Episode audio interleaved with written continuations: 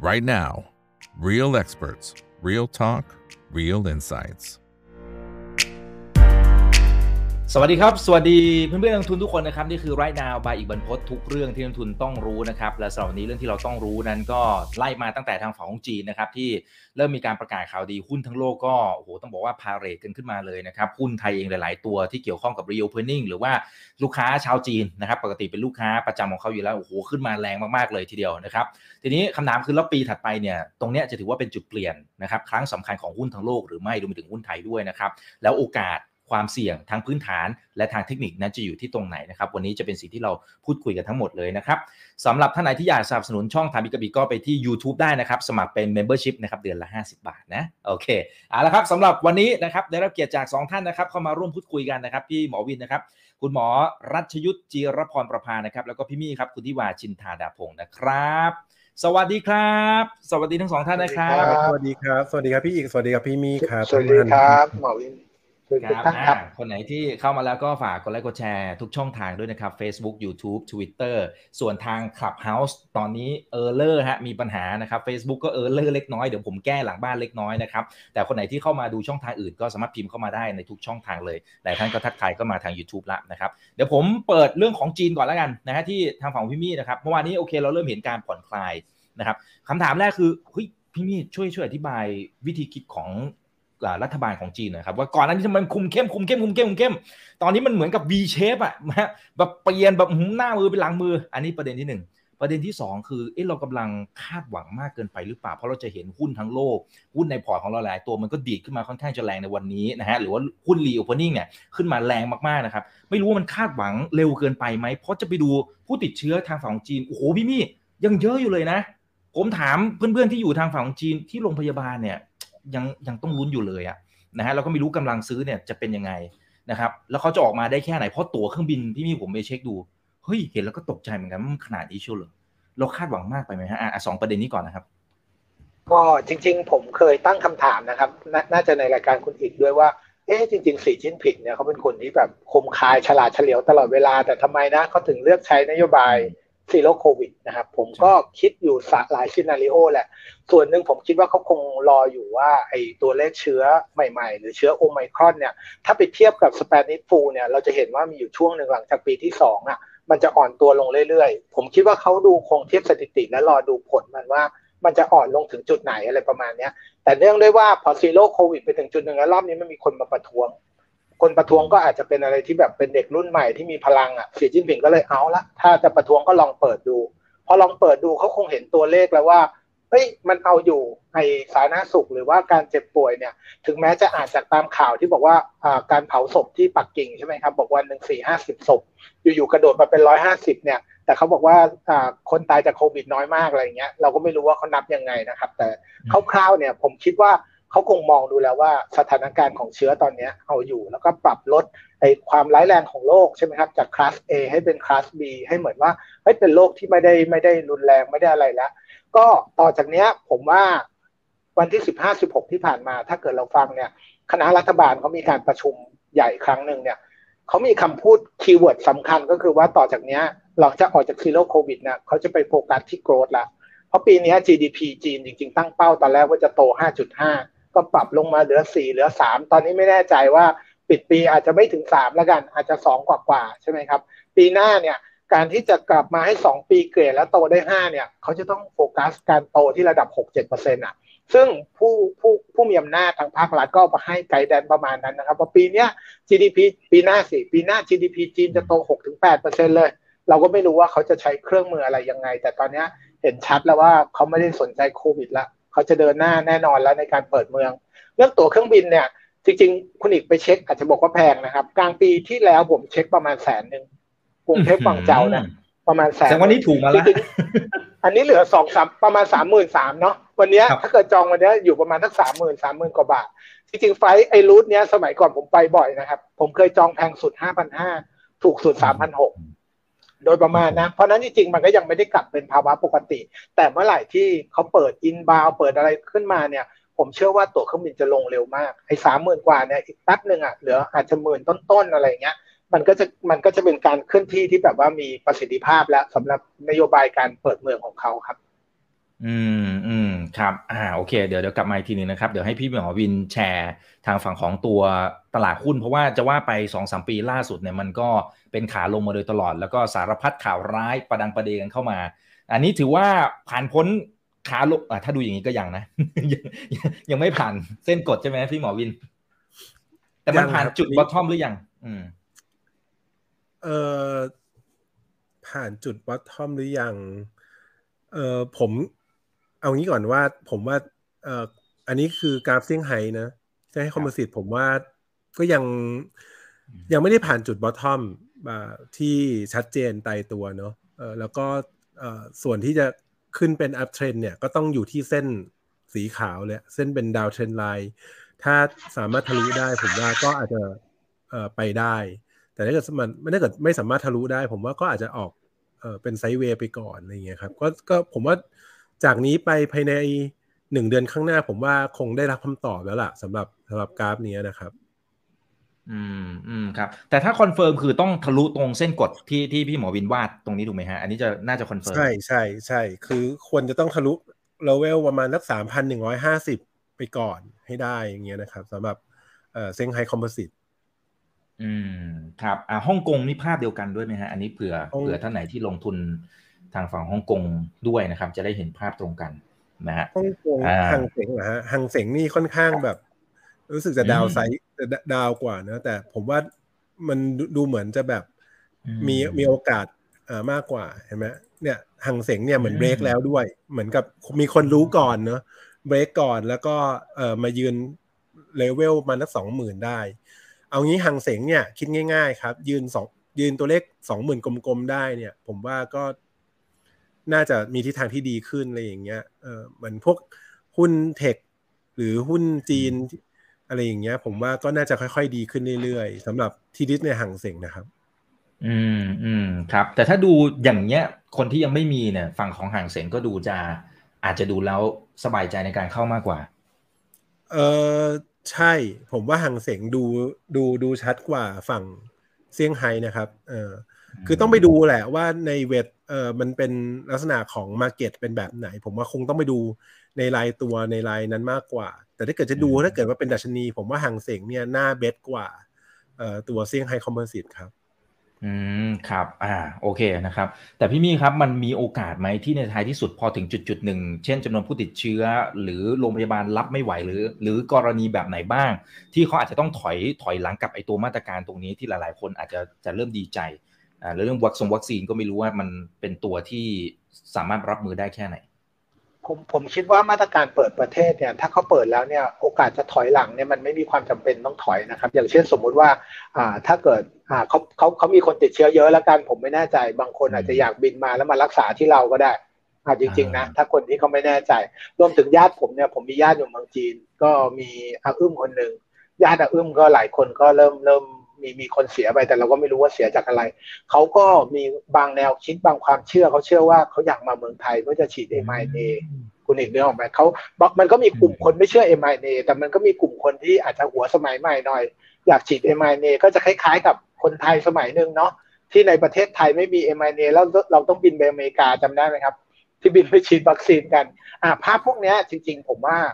มันต่างประเทศก็ไม่น่าจะมีใครกลัวไอ้โควิดโอไมครอนละ มันก็เลยเป็นเวลาที่พอเหมาะพอเจาะกับการเปิดประเทศของประเทศจีนเนี่ย ผมคิดว่าถ้าเขามาเนี่ย ตอนนี้คนไทยผมว่าโอไมครอนเราก็ไม่ได้กลัวแล้วเนาะคุณอีกเนาะผมเห็นตามร้านอาหารตามทุกอย่างก็ใช้กันตามปกติแล้ว เทสติดก็เอาเข้าเข้ารักษาพยาบาลอะไรไป ซึ่งผมว่ามันก็คงเป็นคงเป็นกระบวนการที่ค่อยๆเปิด ค่อยๆเปิดแล้วก็ไม่ไม่ถอยหลังกลับแล้วล่ะ เพราะตอนนี้เข้าใจว่าไปปรับเรื่องเกณฑ์เครื่องบินด้วยเนาะที่เครื่องบินจะลงจะหาสล็อตอะไรอย่างเงี้ยเขาก็มีปรับเที่ยวบินปรับอะไรเยอะแยะไปหมด เพราะเวลาเขาทำอะไรทีนึงเนี่ยเขาปรับเป็นกระบวนกระบวนทัศน์ใหญ่อะเขาไม่ได้พูดก่อนแล้วค่อยไปคิดนะครับ เขาประกาศมานี่เขาเตรียมการไว้หลายอย่างแล้ว ผมก็เลยคิดว่าการเปิดประเทศครั้งเนี้ย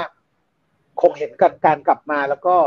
ไม่น่าจะเป็นการมองโลกในแง่ดีเกินไป มันอาจจะมีหลาย ๆ แอเรียที่ดีกว่าที่เราคาดด้วยซ้ำไป อย่างเรื่องท่องเที่ยวชัดเจนอยู่แล้ว ว่ากลับมานับ head ได้เลย ผมว่ากลับมาเยอะ อาจจะมีในส่วนของกรุ๊ปทัวร์เมื่อก่อนมันมีมันมี FIT อยู่สักห้าสิบห้าหกสิบเปอร์เซ็นต์มีกรุ๊ปทัวร์อยู่สักประมาณสี่สิบประมาณนี้นะครับคุณอีกไอ้กรุ๊ปทัวร์เนี่ยผมเข้าใจว่ายังกลับมาไม่ได้ รัฐบาลจีนยังไม่ได้ยังไม่ได้อนุญาตให้ให้มีกรุ๊ปทัวร์แล้วออกนอกประเทศ แต่ FIT เนี่ยเปิดปุ๊บอัดอั้นจะตาย คนจีนตอนนี้อยากออกมาจะตายใช่ไหมครับไอ้กลุ่มนี้กลับมาแน่ สินค้าที่ relate กับคนจีนเนี่ยผมว่ากลับมาหมด จุดที่อาจจะเซอร์ไพรส์คืออสังหาริมทรัพย์ เพราะว่าแต่เดิมเนี่ยคนจีนก็เคยมาซื้ออยู่เยอะ แต่รอบนี้ก็อันอันไปไม่ได้มาซื้อหลายปีไอ้แค่ pent-up demand มันต้องมีละก้อนหนึ่งใช่ไหมครับ แต่อย่างที่สองคือมันมีต้องยอมรับว่ามันมีคนกลุ่มหนึ่งคุณอีก อยู่เมืองจีนแล้วไม่พอใจ กับทั้งมาตรการ zero COVID แล้วปล่อยอะไรก็แล้วแต่รู้สึกว่ารัฐบาลเผด็จการไปเนาะอยากทำอะไรก็ทำอยากนู่นอย่างนี้ก็มีความรู้สึกไม่พอใจ ก็อยากจะ move ออกมานะครับ ก็ต้องรอดูไว้ตัวเนี้ย อาจจะมี area เนี้ยที่มันมีเซอร์ไพรส์ได้ไหมก็ผมก็มองว่าไม่ไม่ไม่ถอยย้อนกลับแล้วล่ะรัฐบาลจีนเวลาเดินหน้านี่คือผมว่าคิดมาครบแล้วว่าคงเดินหน้าจริงๆครับ อ่าครับอ่าเมื่อกี้จะจะเริ่มมีฝั่งท่องเที่ยวแล้วก็โรงพยาบาลนะครับ เดี๋ยวเรากลับมาดูวิธีคิดของพี่มี่อีกทีหนึ่งนะครับเอ่อถ้าถ้าถามพี่หมอวินอันนี้ในในฐานะที่เป็นหมอนะฮะไม่ไม่ใช่ในมุมนักลงทุนนะครับ คือมันมันมีโอกาสที่มันอาจจะเกิดซีนารีโอที่หลายคนอาจจะเริ่มหมายถึงว่าอาจจะอาจจะมีบางส่วนนะที่เขากังวลเล็ก ๆ ว่าจีนนี่แหละว่าเขาอาจจะเอาไม่อยู่หมายถึงในแง่ของการคุมอะไรต่างๆเนี่ยก็เลยพอมีการเปิดแบบนี้เนี่ยมันอาจจะทำให้ทั้งโลกกลับมาติดอีกหรือเปล่า ในทางการแพทย์มันมันจะเป็นยังไง หรือมันเลยจุดนั้นมาละ ไม่มีโอกาสไปถึงจุดนั้นละผมผมให้ทัศนะอย่างนี้แล้วกัน จริง ๆ จริง ๆ จริง ๆ เราต้องดูอย่างนี้ครับ เอ่อตัวโควิดเนี่ยมันเป็นไวรัสถูกไหมครับ ฉะนั้นเนี่ยการที่ไวรัสมันต้องมีโฮสต์อยู่ การที่เอ่อแล้วความรุนแรงของเอ่อของของคลื่นของการติดเชื้อเนี่ยมันจะเป็น มันจะเป็นอิมมันจะเป็นเพาเพามันจะเป็นอิมเพาฉะนั้นเราจะเห็นว่าการติดเชื้อในรอบแรก ๆ เนี่ยในในรอบแรกๆแรกๆมันในเว็บแรกในเว็บที่สองเนี่ยมักจะ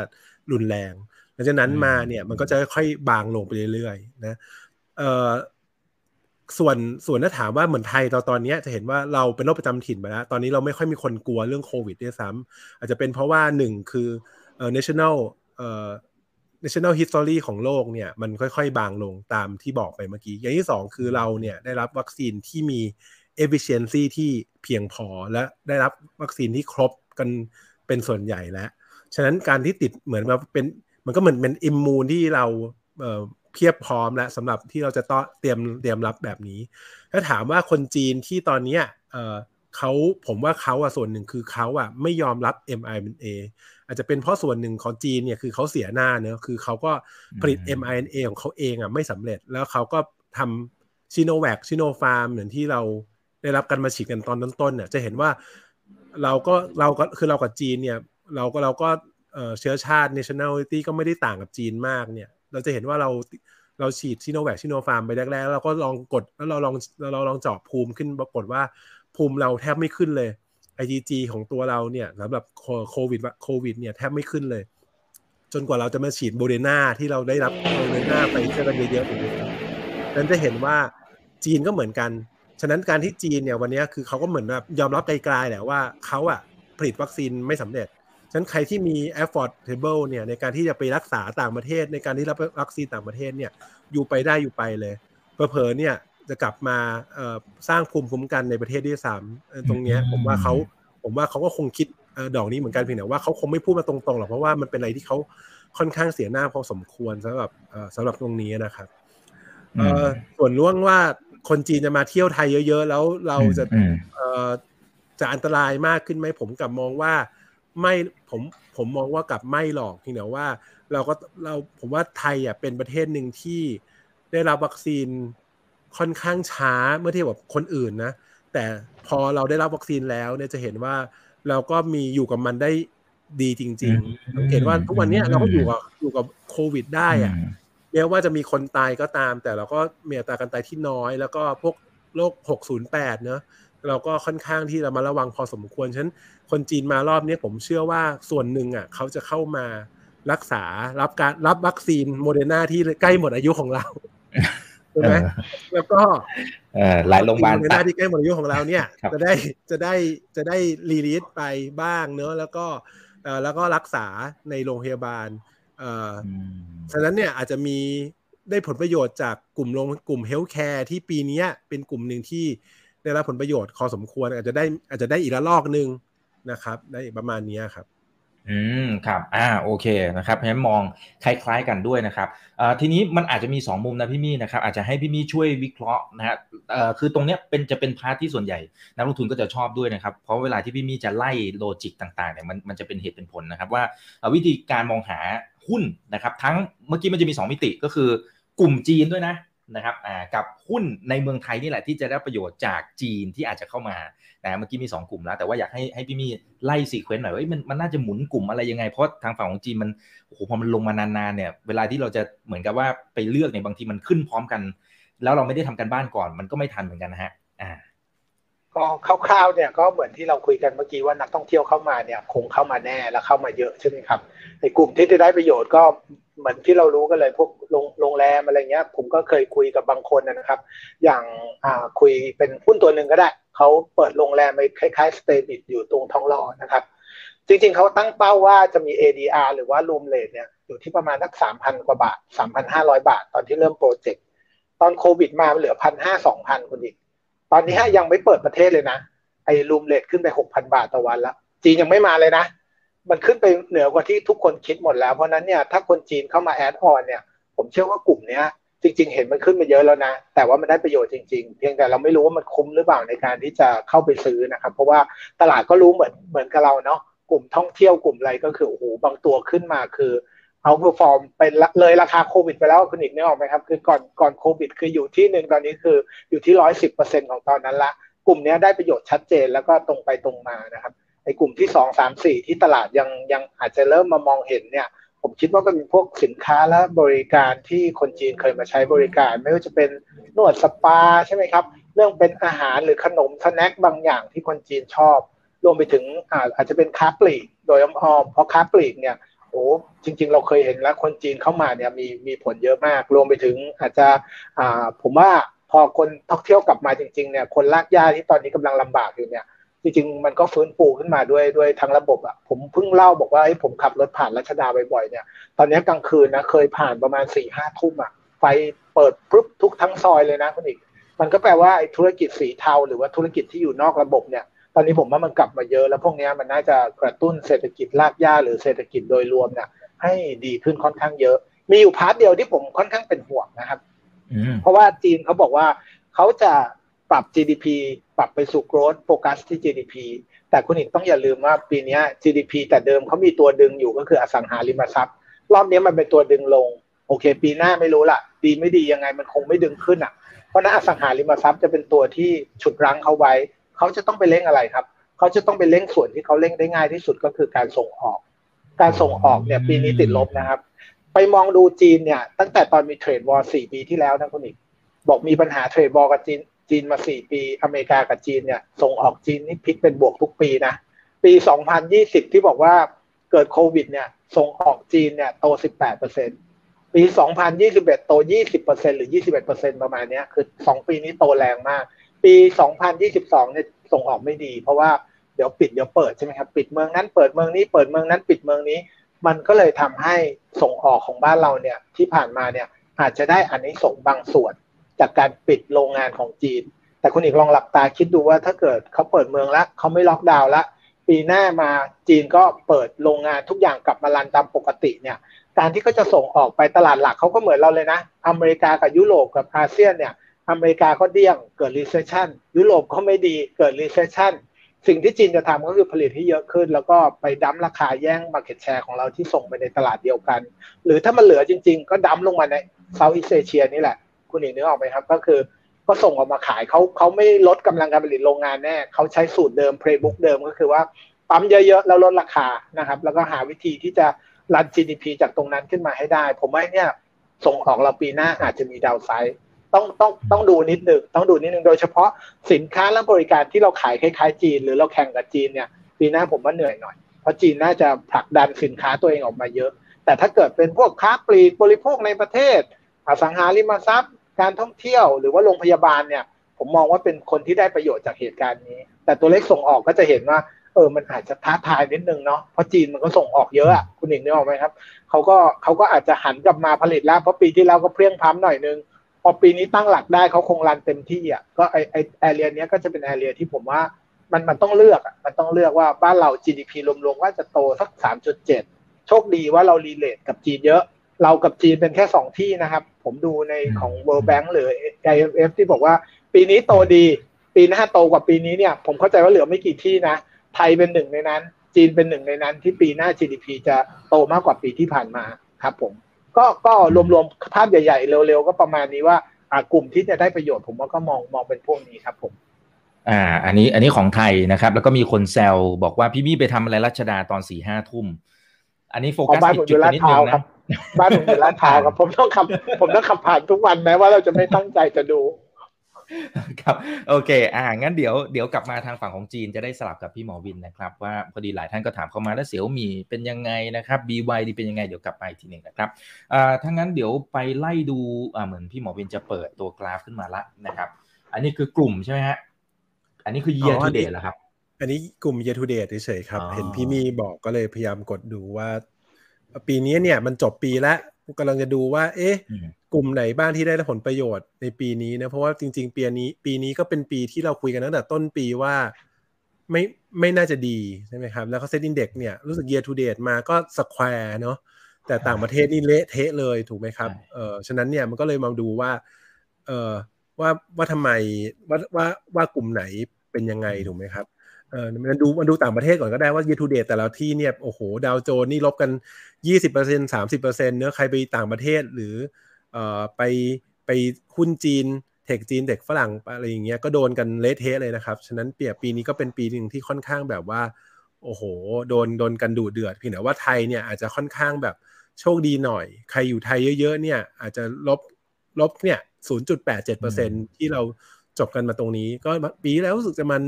1650อะไรอย่างเงี้ยครับก็อาจจะนิดเดียวพรุ่งนี้บวกอีกหน่อยนึงก็อาจจะตีตื้นขึ้นมาได้แล้วฉันมีคนบวกจริงๆ แค่ไม่กี่คนเองครับ มีแค่ฝั่งของจาการ์ตาแล้วก็ฝั่งอินโดแล้วก็อินเดียแค่นั้นเองที่ที่ที่บวกเยอะๆ ใครไปเวียดนามปีนี้ก็โหก็ดูเดือดนะครับ ปีนี้ก็สามสิบกว่าเปอร์เซ็นต์อ่าฉันฉะนั้นก็ก็ก็ก็ต้องลอง พิจารณาดูครับว่าไปหาโอกาสหรือไปหาความเสี่ยงดูปีนี้นะครับอืมอ่าครับส่วนเมื่อสักครู่นี้พี่พี่มี่ก็เมนชั่นหลายกลุ่มอยู่เหมือนกันนะครับ ตั้งแต่อ่าค้าปลีกพวกขนมนะเกี่ยวพันกับรากหญ้าอะไรต่างนะครับอ่าเดี๋ยวอาจจะไล่ดูคร่าวๆนะครับ อันนี้จะเป็นภาพเพราะว่าพี่หมอวินย้ำมาตั้งแต่สองสามรอบก่อนหน้านี้แล้วนะครับ บอกว่าปีหน้าจริงๆ บ้านเราเนี่ยมันยังดีในภาพรวมแต่ ต้องเหมือนกับว่า stock selection นี้ต้องแม่นๆเหมือนกันนะอืม ใช่ใช่ไม่ได้ปีปาลูกดปีอกหน้าละปีหน้า ปีหน้าหวัง ปีหน้าหวังไว้ว่าปีหน้าจะทำถ้าถ้าปีนี้ไม่มีบอกแล้วว่าไม่มีพันไม่มีหลุดพันห้าร้อยพันห้าร้อยี่สิบตรงบริเวณแถวนี้ใช่ไหมครับเอ่อแล้วก็รู้สึกว่าสักอาทิตย์ก่อนเนี่ยเอ่อ BOJ เนี่ยก็อืมมันทำเสียวๆไปนิดนึงเนาะแต่ก็โอเคว่าไม่หลุด ใช่ไหมครับ พอไม่หลุดพันพอไม่หลุดพันหกแล้วกลับมายืนได้เหมือนตรงนี้เนี่ย โอเค เรามีตรงนี้เรามีลุ้นแล้วครับ ตรงนี้เห็นไหมครับว่าอืมตรงนี้เราอยู่ปลายสามเหลี่ยมแล้วนะแล้วเราก็วันนี้ที่เราคุยกันนี่คืออ่าเขาเรียกอะไรอะ แบบเอ่ออื้อหือวัดใจมาก ปริมปริมมากเลยที่อืมเราคุยกันพี่คุณอีกเลือกมาเลือกวันมาได้ดีมากเลยนะครับ เนี่ยเราคุยกันวันนี้เนาะเนี่ยคือเราชิดเลยอะ เราเราชิดไฮเลยฉะนั้นเราชิดกรอบเลยฉะนั้นโอกาสถ้าเกิดว่าเอ่อ ตลาดเป็นใจแล้วก็ปีหน้าเป็นใจเอ่อพอผมว่าช่วงต้นปีก็อาจจะเป็นเป็นช่วงหนึ่งที่เราได้แบบเอ่อจัดงานเลี้ยงฉลองดีๆอะครับ งานหนึ่งอะไรอย่างเงี้ยเออก็ก็ก็จะได้จะได้แบบเอ่อคนเล่นหุ้นมาทั้งปีนี้ก็รู้สึกว่าเหนื่อยกันทั้งปีเนอะเออก็อดทนอีกนิดนึงครับ อดทนอีกนิดนึงก็อาจจะได้เห็นอะไรดีๆแล้วอืมอืมครับแต่อย่างไรก็ตามนะครับ ต้องไม่หลุดกรอบนี้นะครับ ต้องไม่หลุดเอ่อ กรอบสามเหลี่ยมกรอบนี้ลงมาแค่นั้นเองอืมครับแต่ก็ต้องเลือกเป็น sec tor ที่ดีครับ sector ที่ดีเห็นเห็นไหมครับว่าต่อให้มันจะเบรกจริง ๆ เนี่ย volume ก็ไม่ตามนะครับ เนี่ย volume ก็ไม่ตามนะ volume ก็อืมค่อนข้างนั้นแปลว่าการขึ้นรอบหน้าเนี่ย เป็นการขึ้นที่ selection ใช่ไหมเหมือนที่เราเคยเคย mention กันไว้นะครับ ก็ค่อนข้างตรงไปตรงไปตรงมาครับ ครับ ถ้าถามตรงๆเลยได้ไหมพี่หมอวินว่า กลุ่มไหน sector ไหนไม่ไม่ต้องรายตัวนะครับอ่าเอาเอาเป็นรายกลุ่มแล้วกันที่พี่หมอวินคิดว่าเออมันก็ดูน่าน่าทำการบ้านต่อแล้วกันเอา sector แรกก่อน sector ที่พี่มีเมื่อกี้บอกเลย เป็น sector ที่พี่มีผมว่าพี่พี่มีน่าจะลุ้นเนาะเป็นเซกเตอร์เป็นเซกเตอร์ property ใช่ไหมเห็นว่าทำไมทำไมเป็น sector นี้เห็นไหมครับว่าเป็น sector ที่แข็งที่สุดเลยเออเอางี้ดีกว่าเรามาดูเราดูเรามาดู property ตอน ตอนตอนหลาย ๆ ปีที่ผ่านมาก่อนนะครับอ่า เนี่ย property หลายปีที่ผ่านมาเห็นไหมครับมันลงตลอดเลย ลงจากประมาณสามสี่สามร้อยสี่สิบแล้วลงไปลงมาตลอดเลย แล้วก็เป็น sector หนึ่งที่คนเบื่อมาก แล้วทุกคนแบบหมดหวังไปเรียบร้อยแล้ว จะไม่เห็นไหมครับแล้วแล้วสุดท้ายเนี่ย พอทุกคนหมดหวังเป็นปีนี้เป็นปีหนึ่งที่ property เนี่ย outperform ตลาดนะ เพราะตอนต้นปี property นี่อยู่ที่สองร้อยสี่สิบตอนนี้ที่เราคุยกันเนี่ยสองร้อยเจ็ดสิบก็ขึ้นมาประมาณสักสิบห้าเปอร์เซ็น แต่สิบห้าเปอร์เซ็นในรายตัวเนี่ยเอ่อบางตัวนี่บวกกันโอ้โหหกสิบเจ็ดสิบเปอร์เซ็นก็มีนะครับ ฉะนั้น property เนี่ย property เนี่ยมันค่อนข้างค่อนข้างสวยในในในในแนวของเทคนิคนะครับ แล้วก็เป็นกลุ่มหนึ่งที่คนเนี่ยเอ่อมองข้ามแล้วก็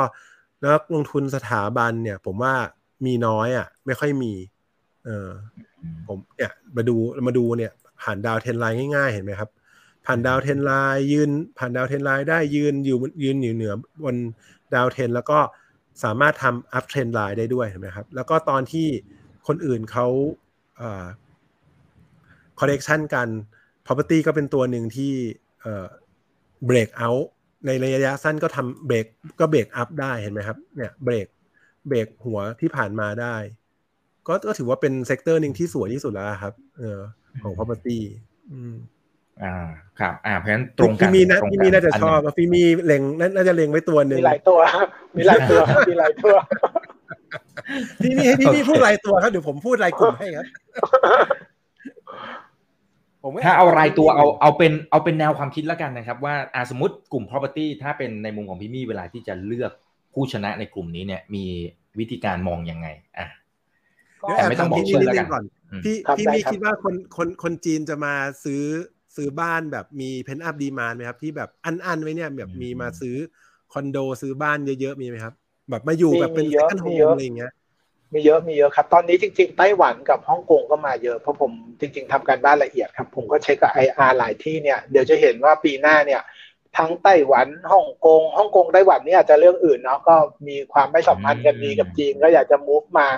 อ่าจีนเนี่ย ผมเช็คมาเนี่ย รอบนี้มาเยอะกว่าที่คาดแล้วก็เป็นเจน Y นะเป็นเจนซีคือคนกลุ่มกลุ่มพวกเราเนี่ยเขาเขามาซื้อราคาถูกหน่อย สมัยก่อนเขาจะซื้อห้าล้านห้าล้านบวก ตอนนี้มาเนี่ยเขาซื้อแบบราคาย่อมเยาคุณอีก เพราะอะไรเพราะว่า Gen Gen Gen ผมเนี่ยอย่าง baby boomer อย่างเงี้ยพ่อแม่ก็บังคับเรามาตั้งแต่เด็กใช่ไหมสีจิ้นผิงจะบังคับอะไรเนี่ยเราก็ทนได้อะเพราะว่าเราโดนโดนข่มในกรอบมาตั้งแต่เด็ก แต่เจน Y เจน C อะเขาถูกเลี้ยงแบบอีกแบบหนึ่งอะ แล้วอยู่ๆไปบังคับเขาให้อยู่ในอพาร์ตเมนต์เนี่ยบางคนมันไม่ไหวมันก็อยากจะออกมาอะไรเงี้ย ผมเชื่อว่าพวกนี้ตลาดพวกนี้มามามีเยอะมีเยอะครับ ก็น่าจะเซอร์ไพรส์ตลาดในในมุมนี้ ส่วนเรื่องบอกตัวไหนดีเนี่ยมันดูเหมือนทั่วไปครับคุณอีกก็อ่าพีเซลดี ยอดโอนดีกอสมาจินดี ซึ่งเราก็รู้กันอะพวกนี้มันดูไม่ยาก แต่อยากให้ดูเพิ่มนิดนึงว่า ถ้าเราอยากจะเล่นสตอรี่ว่าเปิดเมืองและชาวต่างชาติมาเนี่ย เราต้องย้อนกลับไปดูว่าที่ผ่านมาใครบ้างที่เขาขายต่างชาติเก่งๆ เพราะต่างชาติมาใช้ระบบเอเย่นครับคุณอีกมันไม่ใช่อยู่ๆเดินมาลงตั๋วเครื่องบิน แล้วก็เดินมาดูทีละโครงการนะเขาจะมีเอเย่นจากจีนพามา มันก็จะมีอยู่ไม่กี่เจ้าอะที่ที่ที่พวกเราลงลงกันก็จะเห็นว่าเป็นคอนโดเจ้าใหญ่ ๆ ที่มีสัดส่วนของต่างประเทศเยอะๆ พวกนี้ก็น่าจะเป็นคนที่ได้ประโยชน์ ถ้าเกิดจะเล่นทีมนี้ด้วยนะครับ แล้วก็เอาตัวที่ผลประกอบการที่ผ่านมาแข็งแกร่งอืมครับ โอเค อันนี้กลุ่มแรกครับที่พี่หมอวินนะครับ ดูทางกราฟแล้วก็เออสวยดีนะครับ มีกลุ่มอื่นอีกไหมฮะกลุ่มอื่นนะฮะกลุ่มก็เห็นก็ก็ยืนก็ยังยืนก็ยังยืนกลุ่มเดิมเนอะคือพูดพูดรอบที่แล้วผมก็ยังให้อยู่เอ่ออะไรอะ transportation ใช่ไหมครับ healthcare อะไรอย่างเงี้ยเอ่อ property and construction อะวันนี้ transportation ก็ break ถูกไหมครับอ่า transportation ก็เป็นอีกกลุ่มหนึ่งวันนี้ที่ outperform ตลาดเห็นไหมครับ ระยะสั้นๆเนี่ยก็ break ชัดเจนเนาะแล้วก็กรอบของที่เป็นของตัวที่เป็นแกลบตรงนี้ก็ใกล้ที่ถึงเห็นไหมที่เราเลือกวันมาอีกแล้วเนี่ยเลือกวันมาแกลบตรงนี้ก็ถือว่าเป็นแนวต้านนะครับ ถ้าทะลุแกลบนี้ได้ทั้งหมดทั้งมวลที่เป็นกรอบนี้ทั้งกรอบนี้ก็จะกลายเป็นอภิมหาแนวรับให้ถูกไหมครับนะฉะนั้นเนี่ยเห็นว่าเนี่ยกรอบกรอบที่เขาอุตส่าห์ ลงมาตั้งแต่ตอนโควิดเนี่ยกรอบทั้งกรอบที่เป็นเอ่อถ้าเป็นภาษาของเทคนิคอันนี้ถือว่าเป็น ascending triangle เนอะสามเหลี่ยมลู่ขึ้น ก็ทั้งกรอบเนี้ยก็จะเป็นเอ่อเป็นแนวรับให้ในอีกอนาคตเลย ถ้าสามารถเบรกตรงนี้ไปได้นะอืมก็ sector นี้เป็น sector ที่ก็อีกเป็นอีก sector หนึ่งครับ ที่ค่อนข้างแบบเออเขาเรียกอะไรอะมีโอกาสอ่าสวยแล้วก็ แล้วก็แล้วก็ค่อนข้างชัดเจนเนอะเมื่อกี้พี่มีก็พูดถึงเรื่อง air ticket เนอะว่า air ticket เนี่ยตอนนี้ก็แพงขึ้นจริง ๆ แล้วก็เออแล้วก็ตัว cabin factor เนี่ยก็ค่อนข้างแบบเยอะมากเออแทบจะเต็มลำเลยอะไรอย่างเงี้ยมันก็มันก็บ่งบอกอะครับว่าเออมันยังไงมันก็เออได้ประโยชน์จากตรงนี้เต็มๆ แล้วก็ตัวสนามบินตัวเออการ transportation อย่างอื่น ผมว่ามันก็ไปได้อะครับ อืมอืมครับอ่าถ้าถ้าเป็นกลุ่มกลุ่ม transportation สนามบินผมว่าน่าจะน่าจะเป็นตัวหลักนะครับอ่ามันจะมีวิธีการวิเคราะห์ยังไงครับพี่มี่ในในเชิงของพื้นฐานเอาตัวเลขก่อนจริงๆโควิดนี้นะจริงจริงจริงจริงกลุ่มนี้จริง ๆ มันมีการเปลี่ยนแปลงในช่วงโควิดที่ผ่านมาที่เป็น significant change นะครับ ก็สองสาเรื่องเรื่องที่หนึ่งครับคุณอีกก็อ่าคู่แข่งอย่างสายการบินในประเทศนี่เคยมีนกแอร์ใช่ไหมครับ เคยมีอะไรนะ เคยมีเยอะแยะไปหมดอะไลออนเนี่ยเคยมีเครื่องเยอะกว่านี้ ตอนนี้ก็ซิลกลับไปก็มีการบินไทยก็เข้าแผนฟื้นฟู เวลาเขาเข้าแผนฟื้นฟูกันเนี่ย สิ่งหนึ่งที่จะเกิดขึ้นคือ เวลาเขาจะลดราคาดั้มราคาหรือทำไอ้ price war เนี่ย มันทำไม่ได้แล้วนะคุณดิทุกอย่างเวลาตั้งราคามันต้องบวกคอสพัทแบบมีกำไรใช่ไหมครับ เพราะในเรื่องนี้การจะขายตั๋วขาดทุนเนี่ยในคู่แข่งที่อ่อนแอและเข้าแผนฟื้นฟูเนี่ยจะเป็นไปได้ยาก อันนี้เรื่องที่หนึ่งเรื่องที่สองคือไอ้โปรเจกต์ที่จะเพิ่มเครื่องบินสมัยก่อนที่บอกว่าเฮ้ยจะปั๊มเครื่องบินมาเวลาเห็นตรงไหนดีอยากจะเพิ่ม capacity เข้าไปมันทำง่าย ตอนนี้ดอกเบี้ยผมไม่แน่ใจสมมติเราพูดเวียดเจ็ตละกัน ก่อนหน้าโควิดเวียดเจ็ตเพิ่มเครื่องเยอะมาก คุณอีกจำได้ใช่ไหมครับ วันนี้ดอกเบี้ยเงินฝากเวียดนามเกือบสิบเปอร์เซ็นคุณอีกว่าดอกเบี้ยเงินกู้กี่เปอร์เซ็นต์มันก็มันก็เยอะละกัน เอางี้ไม่ว่าเขาจะขยับไปกู้ที่อเมริกาหรือที่ไหนก็แล้วแต่เนี่ย ตอนนี้ไอ้สภาพคล่องในตลาดที่มันน้อยลงเนี่ย มันก็ทำให้พวกนี้เพิ่ม capacity ขึ้นมายากขึ้น เพราะนั้นถ้า demand มาดีๆ จริงๆเนี่ยผมเชื่อว่าจะมีปีที่ดีของเขาเนี่ย ปีสองปีได้อยู่ คือต้องมันมันเหมือนว่า supply ก็ tight ด้วย สมัยก่อน demand มันดีอยู่แล้วนะ แต่ supply มันเพิ่มได้ unlimit คุณอีกนึกออกไหมครับ พอดีปุ๊บ Lion Air เพิ่มเพิ่มเดือนละลำเลยนะ ผมจำได้เดือนละหนึ่งลำนะ Vietjet เพิ่มเยอะกว่านั้น ก็คือเพิ่มเสร็จเอาย้ายตรงไหนที่บินไม่ดีเอามาบินเมืองไทยก่อนคือเข้ามาแย่งทำสงครามราคาจนแบบว่าโอ้โหเราบินไปเชียงใหม่ผมเคยบินไปได้ถูกสุด 400 บาทอะคือมันเป็นราคาที่แบบว่าไม่น่าเชื่อสำหรับเรา แล้วก็ไม่น่าเชื่อสำหรับผู้ประกอบการด้วยนะครับ ก็ใน segment นี้ผมเชื่อว่าเลือกคนที่เขาเรียกว่าอ่า cost per mile ต่ำที่สุด เป็นผู้นำก็ได้ แต่จริง ๆ มันก็เหลือไม่กี่ตัวเนาะอีกตัวหนึ่งมันก็เป็น niche ที่แบบว่าเก่งเหมือนกัน เพราะว่าเขาก็บินไปใน area ที่เขาได้เปรียบ มีสนามบินเป็นของตัวเองอยู่ทางภาคใต้ แล้วก็รอบนี้ภาคใต้มาแรง ผมว่าภาคใต้มาแรง รอบภาคใต้คือ อ่า ถ้าถามว่าน้องเที่ยวมาเยอะไหมผมว่าเยอะทุกที่ แต่ภาคใต้นี่น่ากลัว ภาคใต้นี่ถล่มทลายเลย เหมือนเข้าใจว่าผมมีเพื่อนทำขายอสังหาอยู่ทางภูเก็ตนะครับ เกือบจะไม่รอดอยู่ละคุณอีก จะไม่รอดอยู่แล้วนะก่อนโควิดนี่คือปวดหัววิ่งวิ่งกันแบบเครียดเลยนะ ชีวิตคนเราไม่แน่นอนนะเปิดมารอบนี้ขายรัสเซียไปไม่รู้เท่าไหร่แล้วนะคือกลับมาแบบว่าพลิกฟื้นโดยโดยนึกไม่ถึงอะไรเงี้ย ผมก็คิดว่าตลาดภาคใต้เนี่ย รอบเนี้ยก็คงดีอ่าในกรุงเทพเนี่ยถ้าคนจีนเข้ามาเนี่ย domestic flight ก็จะดีขึ้นเพราะประเทศเรามันหลากหลายเนาะมาเที่ยวกรุงเทพเสร็จมันไม่ได้จบแค่กรุงเทพเนาะอยากไปเชียงใหม่บ้าง อยากไปภูเก็ตบ้าง อยากไปอีสานไปนู่นไปนี่เนี่ย ไอ้ traffic ข้างในก็จะก็จะฟื้นตัวได้ดี ประกอบกับน้ำมันตอนนี้ก็ก็ดีขึ้นนะครับ ก่อนหน้านั้นช่วงต้นปีเราคุยกัน 120 มีคนบอกจะไป 160 200 ใช่ไหมครับ วันนี้มันก็ยืนอยู่ใน reasonable แล้วแหละ ผมว่ามันอยู่แถวเนี้ย70 80 75 85 อะไรแถวเนี้ย ไม่น่าหนีจากตรงนี้มากแม้ว่าจีนจะเปิดประเทศแล้วก็จริงครับ มันก็ไปตามสะท้อนตามกราฟนะ ถ้าถามผม ผมก็คิดว่ามันก็มันก็มีการเปลี่ยนแปลงเชิงพื้นฐานที่ที่น่าสนใจ อืมอืมครับ อ่าโอเคนะครับ ทีนี้มีท่านหนึ่งนะครับเขาบอกโลจิสติกแหละครับอ่ามันก็อยู่ในกลุ่ม sector นี้เหมือนกัน freight forward service ดูเหมือนค่าระวางจะดีขึ้นด้วยไหมครับ แต่มันมีความเสี่ยงเรื่อง recession อยู่นะฮะตกลงมันจะดีหรือไม่ดีนะครับ มีทั้งบวกแล้วก็ลบนะครับ พี่มีตามไอ้ตัวนี้อยู่ก็เฟรดไอ้ค่าเฟรดเนี่ยผมแบ่งเป็นสองอันนะครับไอ้เฟรดที่ค่าระวังเรือตู้อะจริง ๆ ตอนนี้กลับไปเข้าใจว่าต่ำก่อนเท่ากับก่อนโควิด หรือต่ำกว่านั้นนิดหน่อยแล้วนะครับ ราะสภาพเศรษฐกิจโลกมันชะลอลงจริง ๆ นะครับ เรือตู้นี่คือผมคิดว่าชัดแล้วแหละว่าที่ผ่านมาที่มันสไปค์ขึ้นมาเนี่ย มันเป็น demand ชั่วคราวจากการพิมพ์เงินแล้วแจกประชากรทั้งยุโรปทั้งอเมริกา แล้วก็เป็น supply ที่ short ชั่วคราวอีกของเมืองจีนที่ปิดปิดเปิดเปิดนะครับ แต่ว่ากว่าจะเฉลยก็อย่างเงี้ยนะครับ มันต้องให้เขาเรียกไงนะหุ้นมันก็ลงมาแล้ว แต่ผมคิดว่าค่าระวางเรือตู้ หรือว่าพวกโลจิสติกที่ต้องพึ่งพิงค่าระวางเรือเนี่ย ผ่าน peak ไปแล้ว คือค่อนข้างลำบาก แต่ต้องไปดูนะครับ บางเจ้าเขาจะเพิ่ม capacity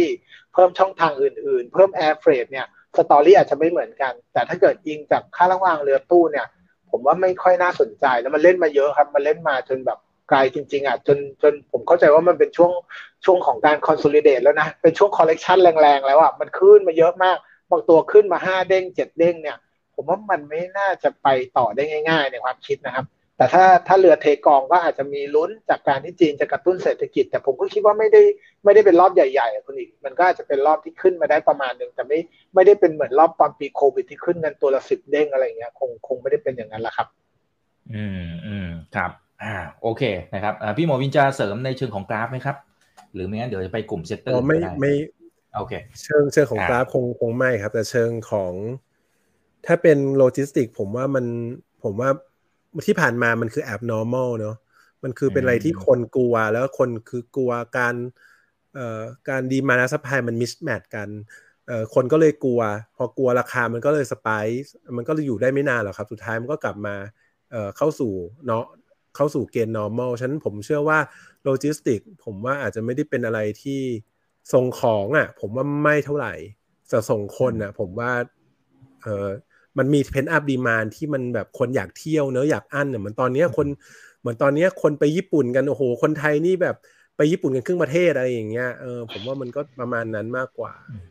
อืมอืมครับผม อ่าโอเค มีคุณแนทเขาแซวนะครับบอกว่าอยากดูดพลังของพี่ทั้งสองท่านทั้งสองศาสตร์เนี่ยมาอยู่ในตัวของเขาคนคนเดียวนะครับ จะได้เก่งๆนะครับ โอเค อ่าอ่าก็เรียนรู้นะครับ เรียนรู้ทักษะทั้งสองท่านนะครับ อ่าทีนี้มาดูกลุ่มถัดไปอาจจะได้อีกสักหนึ่งถึงสองกลุ่มนะครับ เพราะว่าเดี๋ยวจะอยากให้ทั้งสองท่านแชร์ ในมุมว่าเออเนี่ย case study ปีนี้ที่เจอหนักๆ ในมุมของตัวเองคืออะไรเพื่อเป็นบทเรียนนะครับอ่าก็จะมีเมื่อกี้มีคอนสตรั c ชั่นใช่ไหมครับพี่หมอวินอ๋อจะไปเอา construction ด้วยเอา healthcare ก่อนก็ได้อ่าอ่าไปไป construction ก็ได้ครับอ่าคือ construction เนี่ยคือ construction เนี่ยมันเป็นอะไรที่มันเหมือน underdog เฉยๆก็คือ ปีปีหน้ายังไงก็เลือกตั้งอยู่แล้วถูกไหมครับ ฉะนั้นเนี่ยการเลือกตั้งเนี่ยมันเป็นมันเป็น hope อะ เพราะว่าเราก็เราก็เหมือนเนี่ยเนาะเหมือนกับเหมือนที่พี่มี่บอกเนาะ baby boomer อะทุกคนก็เชียร์เชียร์เชียร์เชียร์นั่นไป แต่คนที่แบบเป็น Gen Y Gen C Gen Z เงี้ยก็รู้สึกว่าเฮ้ยฉันไม่มี hope เลยเหมือนกระทั่งว่าตอนเนี้ยแบบคน Gen Y Gen Z เนี่ยอยากจะซื้อบ้านสักหลังหนึ่งเนี่ยในกรุงเทพเนี่ยหรือปริมณฑลเนี่ยค่อนข้างยากมากเลยนะ ซึ่งเอ่อคนเขาก็มี มันก็รู้สึกว่ามันก็มีแหลกของตัวฐานะพอสมควร ฉันเขาก็อยากจะไปเปลี่ยนการเปลี่ยนแปลงนะฉันปีหน้าถ้ามีการเลือกตั้งเนี่ย construction เนี่ยมันก็มันก็เป็นอะไรหนึ่งที่แบบว่าเห็นไหมครับว่า construction มันก็ฟ้องอะ่ะว่าต่อให้ไม่สวยแต่การที่มันทำเอ่อ uptrend ขึ้นเรื่อยๆเรื่อยๆอย่างเงี้ยมันก็แปลว่ามันก็มี hope อยู่ข้างบนเฉยๆแล้วก็บวกกับว่าถ้าเกิดว่ามันสามารถเบรกเส้นนี้ไปได้เนี่ย ผมว่ามันก็ โอกาสที่มันจะมี upside ขึ้นมามันก็มีมันคือมันก็เป็นไปได้ เพียงแต่ว่ามันจะเป็นอาจจะเป็น sector หนึ่งที่แบบค่อนข้างช้าหน่อยมันอาจจะไม่ได้แบบ sector ที่แบบเหมือนสอง sector แรกที่ค่อนข้างแบบเอ่อไปได้ดีอะไรอย่างเงี้ยครับ อืมอืมครับอ่าถ้าไปเร็วๆก็เป็น healthcare เนาะ healthcare นี่เป็นพระเอกของปีนี้อ่าจะเป็นพระแต่จะเป็นแต่จะเป็นแต่จะเป็นคนที่เป็น อาจจะเป็นอะไรดาวไลท์ในปีหน้าหรือเปล่าไม่รู้อ่า เพราะมันขึ้นมาเยอะแล้วอะไรประมาณนั้นใช่ไหมฮะใช่ใช่คือ healthcare เนี่ยเป็นตัวหนึ่งที่ผมบอกเลยว่า ปีนี้เป็นเป็นใครที่ใครที่ลงทุนในหุ้นในปีนี้ ถ้าเป็นถ้า port บวกนะเอ่อผมเชื่อว่าจะต้องมี healthcare ใน port เอ่อเป็นตัวประกอบเอ่อถ้าบวกเนี่ยต้องมี healthcare เป็นตัวประกอบอย่างน้อยเอ่อน่าน่าน่าจะเกินครึ่งเพราะว่าไม่งั้น มันหา sector ได้น้อยมากนะครับ ในปีนี้ที่จะหาตัวที่บวกได้เยอะๆอะไรอย่างเงี้ยแล้วก็ใส่ใส่ได้เนี่ย healthcare เป็นหนึ่งในนั้น จะเห็นว่าเนี่ยทั้งปีเนี่ยทั้งสองปีที่ผ่านมา healthcare เนี่ยสามารถที่จะทำจุดสูงสุดใหม่ได้ตลอด แล้วก็แล้วก็ตอนนี้เนี่ย healthcare ก็กลับมา pullback ลงมาแทบจะ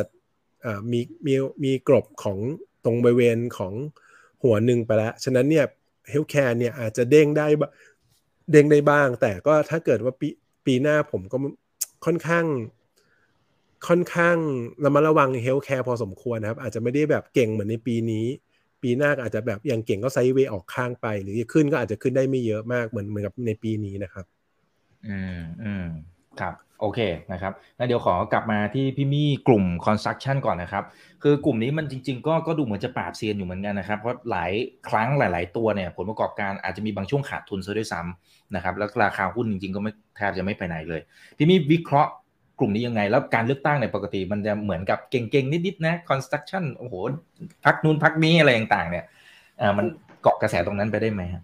กลุ่มนี้จากที่ผมผมลงทุนมาสิบกว่าปีนะครับคุณอีกสิบสี่ปีได้นะ ผมว่ากลุ่มนี้เป็นกลุ่มที่ไม่ได้วิ่งล้อตามงบการเงินเท่าไหร่ มันพักจะล้อตามว่าโอกาสหรือโปรเจกต์ที่ภาครัฐจะปล่อยออกมา มีมากน้อยแค่ไหน คือถ้าออกมาปุ๊บนะ ยังไม่ประมูลเขาก็เขาก็ตื่นเต้นกันละเขาก็เขาก็เฮฮากันแล้ว แต่ตอนที่งบออกจริง ๆ เนี่ย ผมพบว่ามันไม่ค่อยมีมีมีผลกระทบมากน้อยเท่าไหร่นะครับ แล้วพอเรามาว่าเราจะมีการเลือกตั้งในปีหน้าเนี่ย รวมถึงปิดโควิดไปภาคการก่อสร้างทั้งภาครัฐภาคเอกชนมันเงียบหายไปก็อั้นไปอั้นมาใช่ไหมครับปีหน้ามันก็น่าจะกลับมาจริง ๆ แต่ที่กราฟมันยังกังวลอยู่บ้างเนี่ย ผมเข้าใจว่าเกิดจาก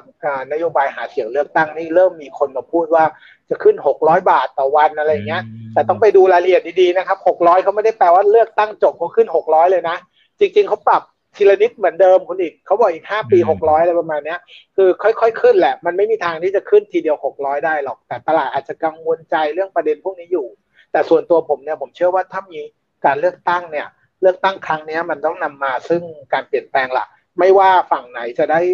เสียงหรือได้ได้ได้อำนาจไปนะครับ การกระตุ้นเศรษฐกิจเนี่ย ประชาชนรออยู่ เพราะนั้นเขาต้องอัดแพ็กเกจมาเต็มที่คุณเองเนี่ยต้องมีโปรเจกต์นู่นนี่นั่น ต้องมีเรื่องราวอะไรเยอะแยะไม่ได้เหมือนที่ผ่านมาที่แบบว่าเอ้ยเราอยู่เฉยๆไปเรื่อย ๆ ก็ยังก็ยังมีคะแนนเสียงไปอะผมว่ารอบนี้ไม่เป็นอย่างนั้นละคุณต้องพุชสร้างนู่นสร้างนี่หรือมีมาตรการกระตุ้นทั้งระยะยาวระยะสั้นเนี่ยซึ่งโฮปพวกนี้ผมว่ามันน่าจะช่วยให้กลุ่มคอนสตรักชั่นเนี่ย ก็น่าจะน่าจะโอเคขึ้นได้ครับ น่าจะโอเคได้ แต่ต้องบอกก่อนกลุ่มนี้มันไม่ได้มันจะค่อนข้างเป็น VI ลำบาก เพราะว่าผมเคยแทร็กผมเคยดูเนี่ย มันวิ่งตามงบน้อยคุณอีก มันวิ่งตามข่าวว่าจะมีโปรเจกต์อะไรออกมามากกว่า ซึ่งก็ยังมีโปรเจกต์รออยู่เยอะนะครับ ถ้าจริงงานรับเหมาก่อสร้างปีนี้ก็ออกมาเยอะ ปีหน้าเข้าใจว่าก็ยังมีเยอะมากครับ อืมครับ อ่าโอเคนะครับ แล้วก็เดี๋ยวไป healthcare นะครับทักทายสวัสดี 2,000 ท่านนะ กดไลค์กดแชร์กันด้วยนะครับ โอเค healthcare มันขึ้นมาเยอะละนะครับ แต่ว่าถ้ามองจากพี่จีนที่เขาอาจจะมาเพิ่มเติมฉีดวัคซีนวัคซีนหรือมารักษาตัว มันยังไม่พอเลยฮะในในเชิงของพื้นฐาน อืมคือจริง ๆ มันพอครับ แต่ว่ามันขึ้นมาเยอะแล้วมันสะท้อนปัจจัยบวก สะท้อนมูลค่าอะไรที่เป็นบวกบวกไปหมดแล้วเราจะเห็นว่าวันนี้เปิดเมืองที่เฮลท์แคร์ก็ไม่ค่อยได้อันนี้ส่งอะไรเท่าไหร่ ยกเว้นบางตัว ที่เขาอาจจะทำเรื่อง IVF ใช่ไหมครับทำเรื่องเด็กหลอดแก้วเนี่ย ซึ่งลูกค้ากลุ่มหลักเขาเป็นจีนอยู่แล้วเนี่ยตัวนั้นก็อาจจะมีอะไรที่สะท้อนเป็นเรื่องเฉพาะตัวของเขานิดนึงเพราะเขาได้ประโยชน์จริง ๆ ถ้าเกิดจีนเปิดประเทศ แต่ถ้าเป็นกลุ่ม healthcare ตัวอื่นๆ เนี่ย ผมเชื่อว่าฐานกำไรฐาน PE ที่ปรับขึ้นมาบนนี้แล้วเนี่ย มองเหมือนหมอวินเลยว่าถ้าถ้าถ้าไม่ลงก็ไปต่อได้ไม่ไม่ไม่ไม่มาก มันจะไปเป็นรายตัวมากกว่าคุณอีกว่าตัวนี้ อ่าได้ประโยชน์จากจีนจริง ๆ หรือตัวนี้อาจจะได้ประโยชน์อานิสงส์จากอ่าเขาเรียกผู้ป่วยต่างชาติที่ยังเข้ามาต่ออะไรเงี้ย แต่ก็ไม่ได้ upside เยอะเหมือนปีนี้มันเหมือนว่าหุ้นมันเล่นขึ้นมาเยอะแล้วครับ มันน่าจะเป็น character ของการเปลี่ยนกลุ่มมากกว่า แล้วกลุ่มนี้ก็พักไปก่อน อย่างน่าจะพักสักปีหนึ่งถ้าโชคร้ายมีอะไรเข้ามากระทบอาจจะเป็นขาลงไปก็ได้ ก็ต้องก็ต้องคอยคอยมอนิเตอร์ดูครับครับแต่จริงๆอยากอยากให้หมอวินดูดูเวียดนามนิดนึงนะเพราะคราวนี้กำลังกำลังเลยครับ คนชมมาเยอะคนชมมาเยอะว่าแม่นมาก ผมไปเวียดนามคนพูดกันหมดเลย เขาดูรายการเขาบอกโอ้โหหมอวินนี่เหมือนตาเห็น แม่นเหมือนจับวาง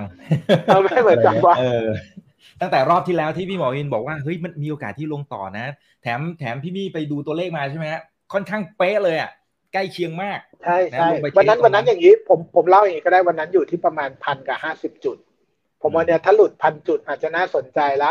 หมอวินบอกว่าถ้าดูทรงเนี่ยมันมันหลุดพันก็ยังไม่ไม่ไม่ไม่ยังมันน่าจะได้ลงได้อีกนะ จากกราฟอะจุดแรกที่รับได้คือประมาณ 850เขาพูดอย่างนี้เลยนะวันดิ้งประมาณนี้เลย ลงไปวันที่ 16พฤศจิกาหลังจากที่คุยกันสี่ห้าวัน มันลงไป 807 873 จุดอ๋อครับครับอ่ามีไส้อยู่นิดนึงด้วยตรงนั้นใช่ไหมฮะเท่าไหร่นะเอแปดอร้อยอาจจะอาจจะอาจจะอ๋อตรงนี้อาจใช่จะไหมเกือบเกือบๆเนาะเกือบเกือบแปดร้อยห้าถามสิบอุ้ยเป๊ะเลย เป๊ะเลย พี่บี้เออจำแม่นมาก เอออ่าแล้วแล้วพอลงไปเทสปั๊บมันก็เริ่มเด้ง พอเห็นแบบนี้พี่หมอวินเปลี่ยนวิวไหมฮะ หรือมันยังเป็นดาวเทรนไลน์อยู่ขาฮะลงอยู่อ่าคือคือคือเวียดนามอะผมผมผมว่าโดยโครงสร้างของชาร์ตนะครับ มันค่อนข้างแบบมันมันไม่ได้สวยอะ มันไม่ได้สวยเทียบเท่าเมืองไทยเอ่อผมว่าพีกอะผ่านไปแล้วพีคพีคที่เห็นกันอะผ่านไปเรียบร้อยแล้วเอ่อส่วนตรงเนี้ยอาจจะต้องแบบเอ่อ correction อะไรก็ตามต่อไปเรื่อยๆ อาจจะต้องสร้าง pattern ต่อไปอย่างเงี้ยครับ ฉะนั้นเนี่ยส่วน bottom เนี่ยผมก็เชื่อว่าในระยะกลางสักปีหนึ่งอะไรอย่างเงี้ยผมว่าก็ก็น่าก็น่าจะผ่านไปแล้ว เพียงแต่ว่าเออก็ยังไม่มั่นใจว่าระยะแบบหลาย ๆ ปีเนี่ยไอ้ bottom ตรงบริเวณ 850 จุดเนี่ยมันจะมันมันจะเอาอยู่หรือเปล่า แค่นั้นเองครับเพียงแต่ว่าเออคืออยากให้คืออยาก คือตอนเนี้ยผมผมเชื่อว่าเวียดนามอาจจะแค่ไซด์เวย์อะแต่ไซด์เวย์ของผมนี่คือแบบกรอบกว้างนะแบบเก้าร้อยพันสองอะไรอย่างเงี้ยเออประมาณนั้นไปก่อนอย่างเงี้ยครับ คงแบบยังไม่ได้แบบว่ามีลุ้นไปแบบโอ้พันหกพันเจ็ดพันแปดอะไรอย่างเงี้ย คิดว่าไม่อืมคิดคิดว่ายังไม่เห็นภาพนั้นนะครับ อืมครับ แต่ว่าพี่มี่เองก็ลงพื้นที่ต้องบอกว่าเยอะมาก พี่มี่ไปกี่รอบครับปีนี้ ปีนี้ไปเยอะสี่มากครั้งนะครับโอ้โห ไปโฮจิมินห์สองครั้ง แล้วก็ดานังครั้งหนึ่งแล้วก็ล่าสุดไปฮานอยอีกครั้งหนึ่งอืมครับอะพี่มีเห็นการเปลี่ยนแปลงในมุมไหนบ้าง แล้วมันมัน confirm ยังไงบ้าง หรือ หรือเอ้ยเห็นโอกาส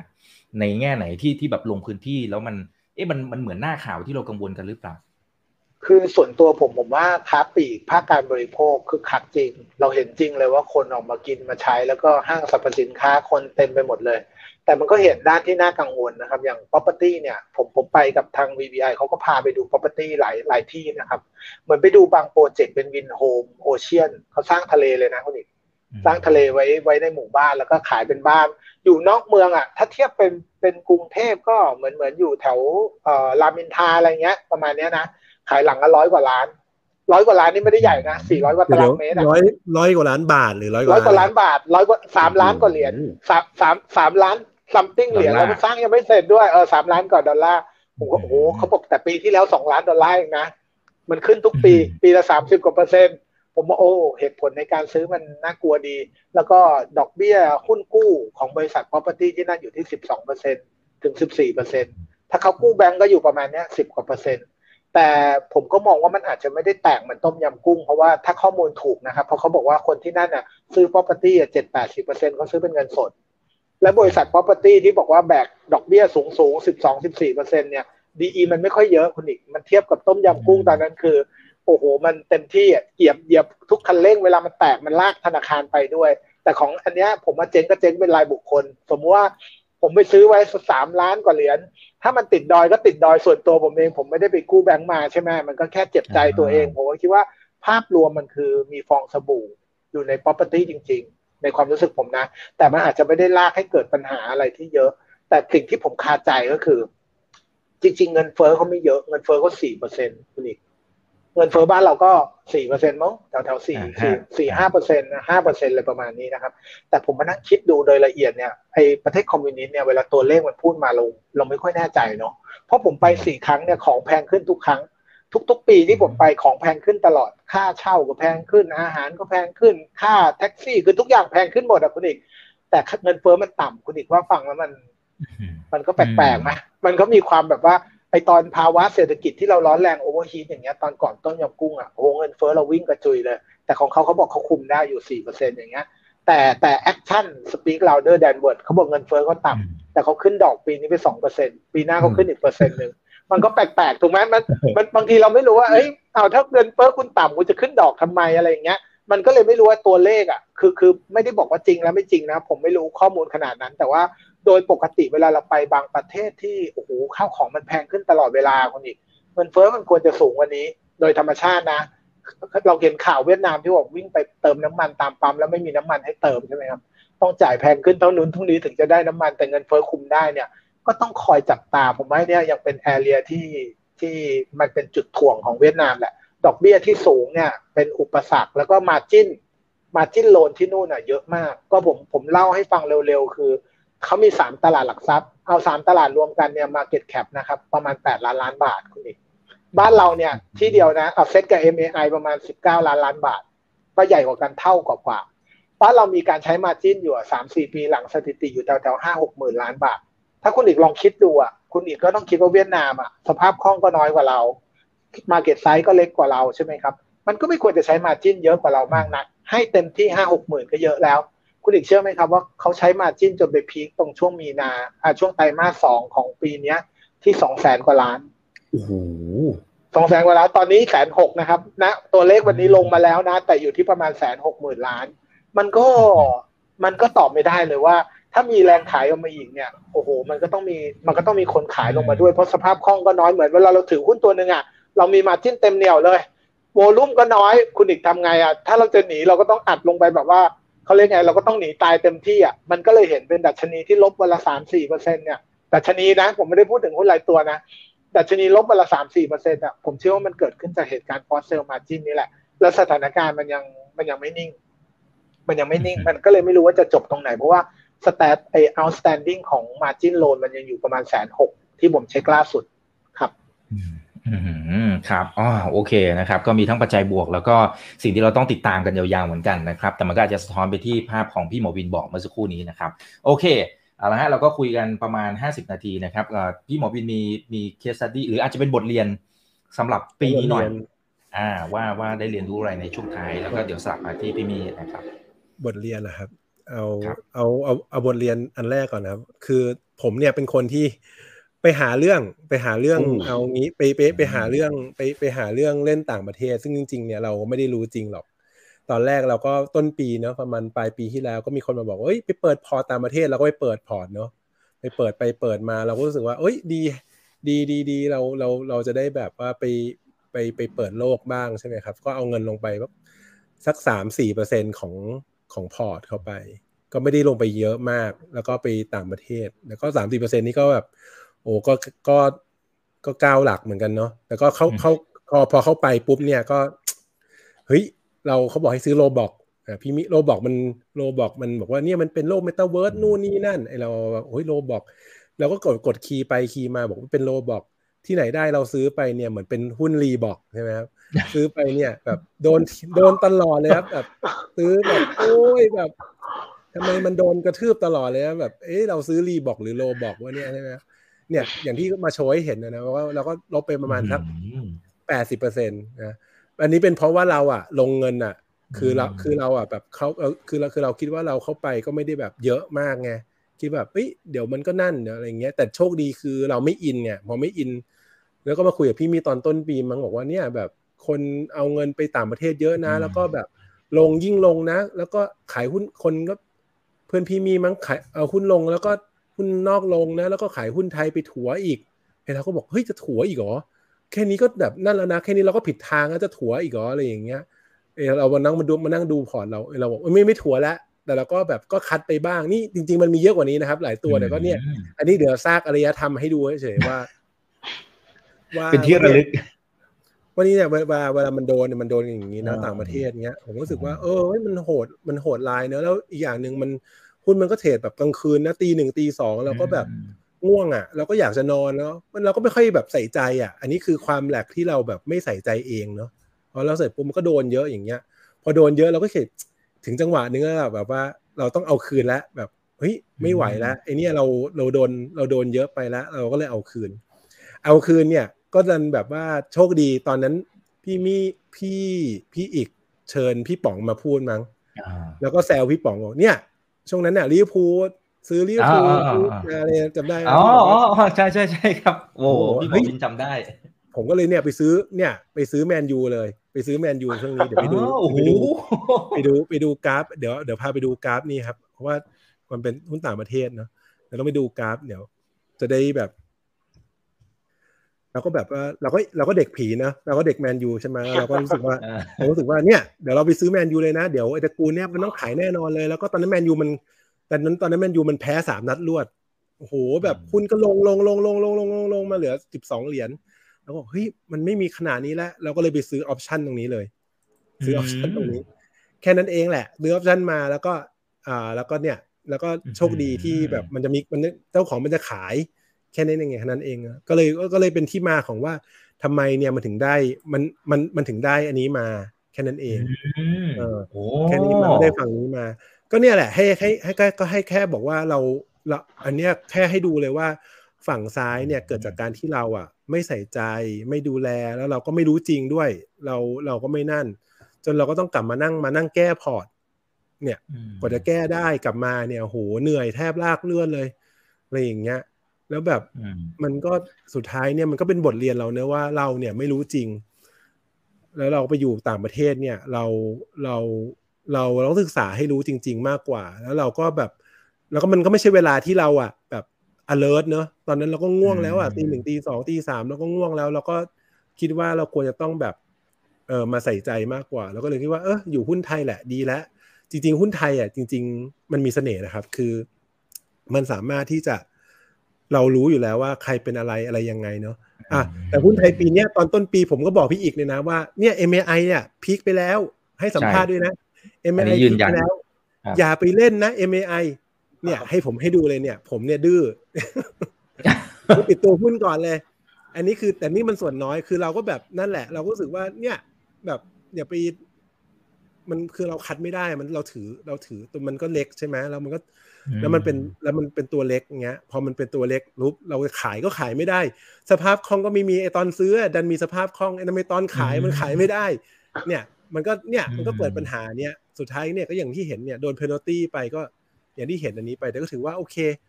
อย่างน้อยแบบอันอื่นมากรบอันนี้ไปเราก็ยังถือว่าเราก็ยังโชคดีได้อันอื่นมากรบอันนี้ไปก็ถือว่า เออ ก็ยังก็ยังโชคดีไปเพียงแต่ว่าคีย์ของปีนี้ครับ การการได้ของปีนี้ผมอยากเสนออย่างนี้ ผมให้หุ้น อันนี้ผมให้หุ้น ผมให้หุ้นตัวหนึ่งเนาะไม่ไม่คือคือไม่ได้ให้หุ้นเนาะผมผมให้ดูหุ้นตัวหเคนึ่งสดี้อ่าอ่าเป็นเคสดี้ตัวหนึ่งตัวเนี้ยอืมตัวเนี้ยเป็นตัวหนึ่งที่ผมอะก็บอกตอนต้นปีว่าเนี่ยปีนี้โรงพยาบาลเนี่ย ดีใช่เพียงแต่ว่าโรงพยาบาลอยู่ต้องเลือกตัวนะว่า เพราะว่าปี 2021 เนี่ย มันเป็นปีที่โควิด มันเยอะ ทุกคนเนี่ยได้ประโยชน์ลงมาทุกโรงเนี่ยได้ประโยชน์จากโควิดหมด ฉะนั้นเนี่ยทุกคนเนี่ยขึ้นมาเยอะหมดแล้วเพียงแต่ว่าจะต้องไปหาปีเนี้ยจะต้องเลือกนิดนึงว่าหุ้นโรงพยาบาลตัวใดก็ตามเนี่ยที่คนที่เข้ามา เพราะเราเริ่มเปิดประเทศในตอนต้นปีนี้ใช่ไหมครับเริ่มเปิดประเทศแล้วคนเข้ามาเนี่ยรักษา ฉะนั้นคนไทยเนี่ยต้องยอมรับคนไทยโดยส่วนใหญ่เนี่ยอาจจะไม่ได้แบบสามารถเข้าไปในระบบำรุงราษฎร์ได้ แล้วก็ แล้วก็คนที่ต่างชาติเข้ามาเนี่ยเข้ามาเข้ามาเข้าใช้โรงพยาบาลนี้ ผมก็แบบ คิดว่าทีมเนี้ยถูกต้องในปีนี้เนาะแล้วก็ถามเพื่อนเลย ถามเพื่อนทุกวันเลย ห้องผ่าตัดเต็มไหมเตียงเต็มหรือเปล่าอะไรอย่างเงี้ยโทรไปถามบ่อยๆจนเพื่อนมันลำคาญแล้ว ก็รู้สึกว่า เอออะไรอย่างเงี้ยก็มันก็สุดท้ายมันก็ให้รีวอร์ดเราค่อนข้างเยอะเนาะสำหรับปีนี้เนาะแล้วสุดท้ายเนี่ย จะบอกว่าคนเนี่ยไม่ได้คาดตัวนี้เลย ถ้าเราตอนถ้าย้อนกลับไปตอนต้นปีนะ คนไม่ได้คาดเลย คิดว่าโรงพยาบาลก็คือโรงพยาบาลอะแล้วยิ่งโรงพยาบาลต่างประเทศนะ ที่คนมานะ คนก็แบบไม่ใช่หรอกคนกำไรยังไงก็ยังไม่มา แต่พอมันกำไรมันมาควอเตอร์หนึ่งนะทุกคนนักวิเคราะห์ทุกคนหรือตลาดทุกคนเนี่ยกลับมาให้มูลค่ามันทันทีเลยนะ แล้วก็สุดท้ายเนี่ยทุกคนเนี่ยพลาดที่จะทำกันบ้านในตัวเนี้ยซึ่งมันเป็นตัวใหญ่นะปีนี้แล้วก็เป็นตัวที่ขึ้นเยอะพอสมควรด้วย สุดท้ายพอมันกลับมาทุกคนให้มูลค่าเนี่ยหรือโบกต่างประเทศให้มูลค่าเนี่ยสุดท้ายมันกลับมาก็กลับมาเกือบไฮเกือบไฮของของรอบเดิมเลย เนี่ยที่เขาเคยที่เขาเคยได้ไปอยู่เลยเนี่ยฉะนั้นเนี่ยมันก็เป็นอะไรทิ้งที่ว่าที่ว่า เอ๊ะ ปีนี้เป็นปีหนึ่งที่คนเนี่ยอาจจะอิกนอมัน แล้วเกิดอยู่หุ้นไทยเนี่ยครับผมเชื่อว่าในปีปีหนึ่งเนี่ยหุ้นไทยเนี่ยมันก็จะมีตัวแบบเนี้ยให้อืมให้ลงทุนได้อะ เออแต่ถ้าเกิดใครเก่งไปอยู่เมืองนอกได้ก็ก็ยินดีด้วยนะ แต่ผมคงไม่ไปแล้วล่ะผมคิดว่าผมก็คิดว่าแบบเราไม่เก่งพอที่จะไปอยู่ต่างประเทศอะแล้วรู้สึกว่าขี้เกียจมากเลยต้องมานั่งแบบมันต้องมานั่งปรับพอร์ตแก้ไขพอร์ตอย่างเงี้ยมันก็เลยรู้สึกว่าเออมันเป็นมันก็เป็นประสบการณ์ที่ดีเนาะแต่กว่าจะต้องกลับมาได้เนี่ยก็เหนื่อยเหมือนกันอะไรอย่างเงี้ยก็ก็ก็อันนี้เป็นบทเรียนให้ให้เป็น case study ไว้ดูครับสำหรับปีนี้อืมครับ อ่า ทางฝั่งของพี่มี่มีบทเรียนอะไรที่นักทุนรายย่อยอย่างพวกเราเนี่ยสามารถเรียนรู้ได้นะครับ อาจจจะเอ็ริกงซ์ตรีๆสมแบตบอรี่พี่หมอวินเลยก็ได้สตอรี่สตอรี่ปีนี้คล้ายๆกันครับ ก็คือต้นปีอะผมมีพอร์ตหุ้นไทยอยู่สักเจ็ดสิบเปอร์เซ็นหุ้นนอกอยู่สามสิบเปอร์เซ็นคิดอยู่ว่า เออตอนช่วงนี้หุ้นนอกมันเริ่มตกลงมาลึกๆนะครับคุณอีกอืมก็มีความคิดว่าจะไปเพิ่มดีไหมเราเกลี่ยพอร์ตเลยให้มันเป็นห้าสิบห้าสิบแต่โชคดีก็คุยกับหลายคนรวมถึง หมอวินด้วยหลาย ๆ คนก็แนะนำว่าอย่าเลย มีพี่คนหนึ่งก็แนะนำผมบอกว่า คุณไปเมืองนอกอะ คุณไม่ได้เปรียบใครเลยไม่คุณไม่ได้เปรียบใครเลยสักคนหนึ่งแต่คุณอยู่เมืองไทยอะคุณไม่เสียเปรียบใครเลยสักคนอืมคุณเองเนี่ยทำไมคุณถึงพยายามจะดิ้นรนไปเมืองนอก ผมมานั่งคิดเอ๊ะแต่เราอ้าวเราไปแล้วก็ไปไอ้ส่วนที่อยู่ก็อยู่ เมืองนอกเนี่ย ลงไป low สุดนะครับ จากสามสิบเปอร์เซ็นต์นะคุณอีกเคยเคยเคยลงไป low สุดอยู่ที่ประมาณสิบสามสิบสี่เปอร์เซ็นต์ พอร์ตต่างประเทศอะ มันหายไปเกินครึ่งนะ แต่โชคดีว่าช่วงหลังที่ฮั่งเส็งมันดีดจากหมื่นสี่กว่าๆดีดมาใกล้ๆสองหมื่นอะ มันก็เลยกลับมาหน่อยนึง แต่มันก็เสียยังขาดทุนอยู่ อาจจะเหลือสักจากสามสิบเหลือยี่สามแต่ว่าพอร์ตเมืองไทยที่มันโตขึ้นมาเนี่ย ก็กลายเป็นว่าเฮ้ยมันฟื้นฟูมันชดเชยที่ขาดทุนทั้งหมดแล้วก็ยังมีกำไร ตัวเนี้ยผมก็เลยรู้สึกว่า เวลาเราพูดว่าการลงทุนคือการเข้าใจธุรกิจ เมื่อก่อนผมคิดว่าเข้าใจมันคือ ไม่เข้าใจกับเข้าใจ จริงๆมันไม่ใช่คุณอีกเวลาเราจะเริ่มเข้าใจอะไรสักอย่างหนึ่งเนี่ย มันเป็นแค่การเริ่มต้นเข้าใจการเชื่อมโยงของคอนซิเควนต์บางอย่าง แล้วเราค่อยๆ พัฒนาความรู้เราไปเรื่อยๆ จากเข้าใจเป็นเข้าใจมากขึ้น เข้าใจมากขึ้นอีกนิด เข้าใจมากขึ้นอีกหน่อย จนกระถึงเข้าใจลึกซึ้ง ชีวิตมันจะเป็นอย่างนี้นะไอ้วันแรกที่เราบอกว่าเข้าใจจริงเรายังไม่เข้าใจจริง ๆ เพราะนั้นเนี่ยการไปลงทุนต่างประเทศเนี่ย เราอยู่เมืองไทยมาสี่สิบกว่าปีอะใครพูดเรื่องอะไรอะใครพูดธุรกิจอะไรอะ เราฟังเราเก็ตเลย แต่ถ้าเราไปพูดถึงเรื่องเมืองนอกบอกเออเนี่ยเขามีอ่าร้านอาหารแบบเนี้ยที่เวียดนามอะ คุณฟังไงเหมือนจะเข้าใจแต่คุณไม่เข้าใจหรอก คุณไม่เคยใช้ชีวิตอยู่ที่นั่น คุณไม่รู้ว่าพฤติกรรมผู้บริโภคคนเขาคิดยังไงเขาทำอะไรยังไง เพราะนั้นการไปลงทุนเมืองนอกเนี่ยสำหรับผมวันนี้ผมว่ายากยากกว่าที่เราคิดเยอะ ยากกว่าที่เราคิดเยอะ แล้วความยากของมันความโหดของมันเนี่ยของการลงทุนแบบ VI ผมเคยเคยเล่าตลกตลกว่า VI เขาศึกษาอย่างละเอียดก่อน จนเขาเข้าใจแล้วเขาลงทุน สุดท้ายก็ได้เงินเสียเงินว่าไปถูกมั่งผิดมั่งแต่ขอให้ถูกมากกว่าผิด แต่ถ้าเกิดเราซื้อหุ้นโดยที่คิดว่าเราเข้าใจเนี่ย แล้วเราไปแบบเราไม่เข้าใจจริง ๆ เนี่ย ตอนจบเราจะเข้าใจมันลึกซึ้งตอนมันลบไปสักสามสี่สิบเปอร์เซ็นต์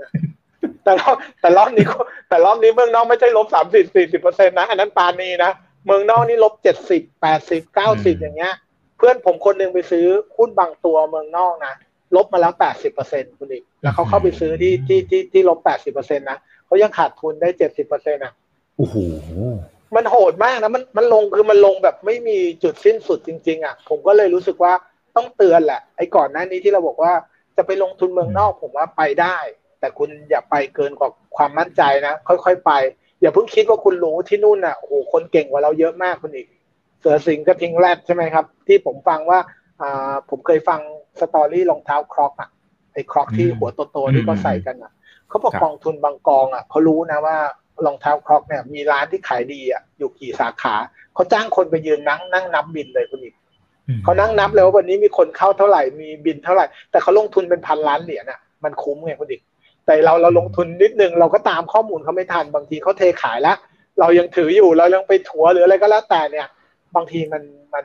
มันไม่ใช่เรื่องง่ายขนาดนั้นที่เราจะเข้าไปลงทุนโดยที่โดยที่เรารู้แค่เนี้ย ผมว่ามันยากประมาณหนึ่งมันยากประมาณหนึ่งแล้วบางคนไปไม่ใช่อย่างอย่างพวกเราเราไปนี่คือ ผมไป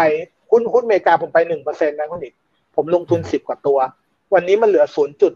เท่าไหร่เดียวศูนย์จุดหนึ่งห้าอะไรประมาณนี้นะหรือศูนย์จุดหนึ่งอะไรประมาณเนี้ย แต่น้องบางคนที่รู้จักกันอะ all in ไปอเมริกานี่คือคุณคุณมั่นใจยังไงไม่รู้นะ แต่ไปเสร็จคุณ all in เนี่ย คุณต้องมั่นใจยิ่งกว่ามั่นใจถูกไหมคุณถึง all in หุ้นบางตัวไปได้เนี่ย แล้วเวลามันไม่เป็นอย่างที่คิดเนี่ยโอ้โหบางทีการจะมาตามคืน มันไม่ได้ฝีมือแบบอะอย่างคุณหมอหมอวินเขาฝีมือเขาเขากลับมาได้ด้วยหลายท่า แต่มันไม่ใช่ทุกคนทำได้คุณอีก ถ้าโดนไปอืมแปดเก้าสิบเปอร์เซ็นต์อะ คุณจะเอากลับมาเท่าทุนคุณต้องทำสิบเด้งอะ แล้วชีวิตเราบางทีสิบเด้งเราไม่เคยได้มาก่อนเลยนะคุณอีกเนี่ยคือชีวิตไม่เคยถือหุ้นสิบเด้งอะแต่เราเราเราโดนดอดาวสิบเด้งได้เนี่ยมันมันมันต้องระวังครับ ผมว่ามันยากตลาดหุ้นเมืองนอกมันยากกว่าที่เราคิดจริงๆอืมอืม ครับและตัวที่ทำให้พี่มี่แบบได้แบบมหาศาลเนี่ยคิดถูกยังไงอ่าแชร์อาจจะแชร์วิธีคิดอาจจะไม่ต้องพูดถึงตัวหุ้นก็ได้ครับ ปีนี้แหละครับ ปีนี้จริง ๆ ไม่มีอะไรที่ที่ที่ได้เป็นสาระสำคัญเท่าไหร่นะครับ หลัก ๆ ก็ผมซื้อพวกหุ้นกลุ่มส่งออกช่วงหนึ่งรวมถึงพวกอิเล็กทรอนิกส์ด้วยอะไรเงี้ยตอนที่ตลาดไม่เอา อันนี้ก็น่าจะเป็นกลุ่มหนึ่งที่ที่ได้ แล้วก็หมุนมาเข้า property นี่แหละ property นี่มีหกเจ็ดตัวเลย ก็ก็เป็นตัวที่ฟื้นขึ้นมาแล้วทำให้พอร์ตแบบค่อนค่อนข้างโอเค ก็หลักๆก็สองสามกลุ่มนี้ครับ แต่กลุ่มที่โดนหนักๆก็คือกลุ่มต่างประเทศหุ้นจีนหุ้นจีนนี่คือหนักแบบหนักหนักหนักของหนักเลยเซียวเพิง ผมผมมีรถหุ้นรถไฟฟ้าตัวหนึ่ง ผมคัดล้อตัวอื่นมาซื้อเขานะเขาลงมาเยอะแล้วซื้อเขาที่สิบห้าเหรียญคุณดิซื้อเสร็จมันวิ่งไปยี่ห้าเหรียญเลยนะ ผมคิดในใจว่าเฮ้ยมาถูกทางแล้วสุดท้ายจากยี่ห้าเหรียญเขาตบม้วนเดียวลงมาหกเหรียญนะโอ้โหเออมันโหดอย่างนี้นะแต่ตอนหลังมันดีดกลับมาสิบสิบเอ็ดเหรียญนะแต่ว่าชีวิตชีวิต มันเขาเรียกไงปั่นป่วนหัวใจคุณอีกมันไม่ได้ง่าย ๆ ผมก็รู้สึกว่า เออดีนะที่เรายังไม่ได้ใส่เข้าไปแบบทุ่มทั้งชีวิตอะแต่ใส่เข้าไปแค่นี้ก็ปั่นปวดหัวแล้วครับนอนไม่หลับละปวดปี๊ดๆเลยเวลามันลงมันลงน่ากลัวนะมันลงวันละสิบเปอร์เซ็นต์นะคุณดิมันลงทุกวันครับนี่พี่หมอวินเปิดกราฟมาก็เห็นแล้วก็โอเคโอเคเข้าใจเข้าใจความรู้สึกครับว่ามันจะหนักแค่ไหนนะครับ โอเค ได้ครับเมื่อกี้พี่มีพูดเรื่องตัวส่งออกเนะส่งออกนี่ต้องเตือนเตือนไว้หน่อยนะเพราะปีนี้เมื่อกี้พี่มีเออคุณอีกเกาก็เออบอกว่าส่งออกก็เมื่อกี้เชิญใครมาพูดนะกับพี่เอสนะพี่เอสกับพี่วิสิตคุณวิสิตใช่ใช่เพราะว่าเพราะว่าส่งออกปีส่งออกก็อะไรอะเออมันก็ถดมันก็ติดลบไปแล้วใช่ไหมครับ แล้วก็ตัวเอลบเอ็มเนี่ยเป็นตัวหนึ่งที่แบก GDP ไทยเนี่ยมาโอ้โห มาสี่ห้าปีอะใช่ไหมฮะฉันเองลบเอ็มปีสี่ห้าปีที่ผ่านมานี่โอ้โหแบกแบก GDP ไทยแบบตลอดเนอะแล้วก็ดีดีดีดีจนทุกคนแบบยอมรับเลยว่าเออทุกคนบางคนก็ไปเล่นเนี่ยหุ้นคอนซัมชันในประเทศอะไรอย่างเงี้ยก็เลยรู้สึกว่าเออไม่เออเขาเรียกอะไรอะไม่คือไม่คือคือไม่สักเซสสำหรับหลายปีที่ผ่านมา แต่ก็มาตอนนี้ถ้าเกิดใครจะมาลงเอลเอ็มแถวนี้ ผมว่าก็ค่อนข้างเหนื่อยเนาะเพราะว่าดูวันนี้ฟังคุณวิสิตพูดก็เหมือนกับว่า เออเอลเอ็มนี่หลาย ๆ ตัวก็ค่อนข้างผ่านจุดสูงสุดไปเรียบร้อยแล้วอะไรอย่างเงี้ยผมว่ามาเล่นตัวพวก consumption ตัวไอ้ตัว government น่าจะน่าจะนั่นกว่าอะไรอย่างเงี้ยครับ อืมอืมครับ อ่า ก็ไปทำกันบ้านกันนะครับ อ่า เพิ่มเติมนะ โอเคนะครับเอ่อคอมเมนต์จริง ๆ ระเบิดระเบ้อมากๆนะครับ แต่ว่าเราคุยเกินเวลามาสักเล็กน้อยแล้วนะครับ จะได้ไม่รบกวนเวลาทั้งสองท่านนะครับ ก็ให้ทั้งสองท่านฝากทิ้งท้าย ถึงเพื่อนนักทุนนะครับ ตอนนี้ยังอยู่กันประมาณ 2,700 ท่านด้วยกันนะครับอ่าอ่าพี่หมอวินก่อนก็ได้ครับนะครับก็ทิ้งท้ายเป็นข้อคิดสำหรับปีนี้นะครับ ให้กำลังใจก็ได้นะฮะคือจริง ๆ ปีปีนี้ครับก็ก็มันเป็นปีที่ค่อนข้างเอ่อ volatility แล้วก็เป็นปีที่พูดง่ายๆคือมี lesson learn สำหรับใครๆหลาย ๆ คนเนาะเพราะว่าเห็นหลายคนเนี่ยเห็นเพื่อนๆหรือหรือหรือ นักลงทุนหลายคนเนี่ยถึงขั้นออกมาเขียนหนังสือเลยนะอะไรนะ แบบแบ็กสวงแบ็กสวอนอะไรกันเนี่ย ผมก็รู้สึกว่า เออ ก็เป็นปีหนึ่งที่แบบว่าทุกคนที่ไปลงทุนแล้วก็ เออไม่ได้แบบ เออมองซ้ายมองขวาดีๆ เออผมผมจะเล่าเรื่องหนึ่งให้ฟังคือ ผมผมเนี่ยคุยทุกวันเนี่ยจะคุยกับ บัดดี้จะมีมีเพื่อนคุยแล้วการลงทุน ผมอาจจะคุยกับหลาย ๆ คนนะอาจจะคุยกับอายงหมอยงอะไรอย่างเงี้ยที่ที่เป็นรุ่นพี่ผมก็ก็ก็ก็คุยกัน ก็รู้สึกว่าอยากเตือนนักทุนนะแบบว่าบางทีเนี่ยจังหวะหนึ่งที่มั่นใจเกินไปในการที่แบบลงทุนแล้วโดยเฉพาะไปลงทุนในหุ้นต่างประเทศในหลายในปีนี้ที่ผ่านมาเนี่ยมันพลาดหนึ่งเรื่องเลยที่สำคัญคือเรื่อง money management การที่คุณ จะโดนสักเจ็ดสิบแปดสิบเปอร์เซ็นเหมือนที่ผมโดนไอ้หุ้นรีรีบอกรีบุเลยรีอะไรเนี่ยรีบอกใช่ไหมไม่แปลกเออคือผมกับโดยส่วนตัวนะ ผมผมพูดตรงๆนะ ผมยังไม่รู้ตัวเลยผมโดนตอนตอนไหน เพราะว่าบางทีเนี่ยเราเปิดเปิดเราไม่ได้เปิดทุกวันอะ เราเปิดครั้งหนึ่งคือเราก็ประมาทประมาทชะล่าใจ ก็ไม่ได้เปิดดูทุกวัน แล้วก็อ้าว มาเปิดดูอาทิตย์หนึ่งมาดูทีหนึ่งอ้าวมันลงไปแล้วยี่สิบเปอร์เซ็นต์อ้าวมาเดี๋ยวมันคงเด้งมั้งอ้าวโทรไปถามเอ่อไอซีเขาอยู่ต่างประเทศเนอะเขาบอกโอ้ยถือได้อะไรอย่างเงี้ย หันมาเปิดอีกทีหนึ่งลบสี่สิบเปอร์เซ็นเฮ้ยมันลงมาเยอะแล้ว เดี๋ยว เดี๋ยวถั่วข้างล่างแล้วกันอะไรอย่างเงี้ยมาเปิดอีกทีหนึ่งโอ้โหลบหกสิบแล้ว คัดไม่ลงแล้วฉะนั้นเนี่ยบางทีเราเราก็ไม่รู้แล้วว่ามันเกิดอะไรขึ้นแล้วเราก็รู้สึกว่า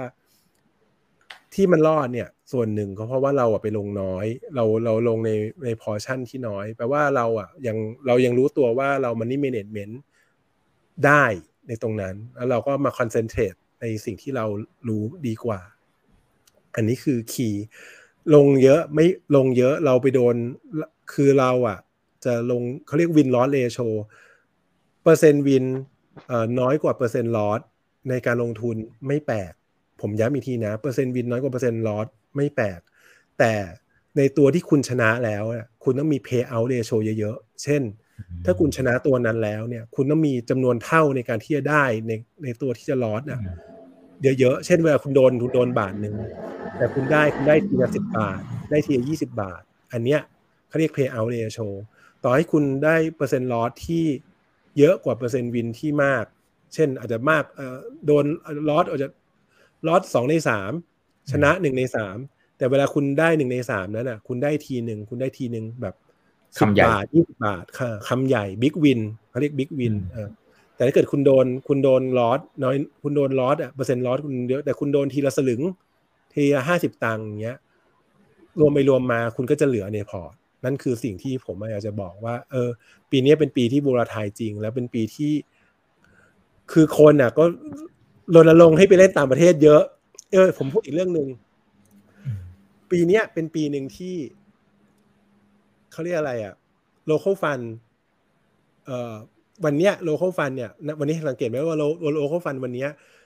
เปิดวันนี้จีนประกาศเปิดประเทศ local fund เนี่ยก็ประกาศก็กลับมาซื้อ แต่ก็กลับมาซื้อไม่เยอะเท่ากับฝรั่งที่ซื้อเยอะ วันนี้คนที่ปวดหัวแล้ว ที่ผมเคยบอกว่า local fund จะปวดหัวเขาจะปวดหัวต่ออย่างนี้อีกแน่นอนว่า เขาจะกลับลำยังไงนี่เมื่อเขาขายของไปแล้วแสน แสนหกหมื่นล้านเนี่ยเขาจะขาเขาจะกลับซื้อเรียกกลับกลับลำยังไงนี่กลับมาซื้อ อีกเรื่องหนึ่งคือเขาเนี่ย ทางทางการเนี่ย ให้ภาษีลดหย่อนภาษีเนี่ย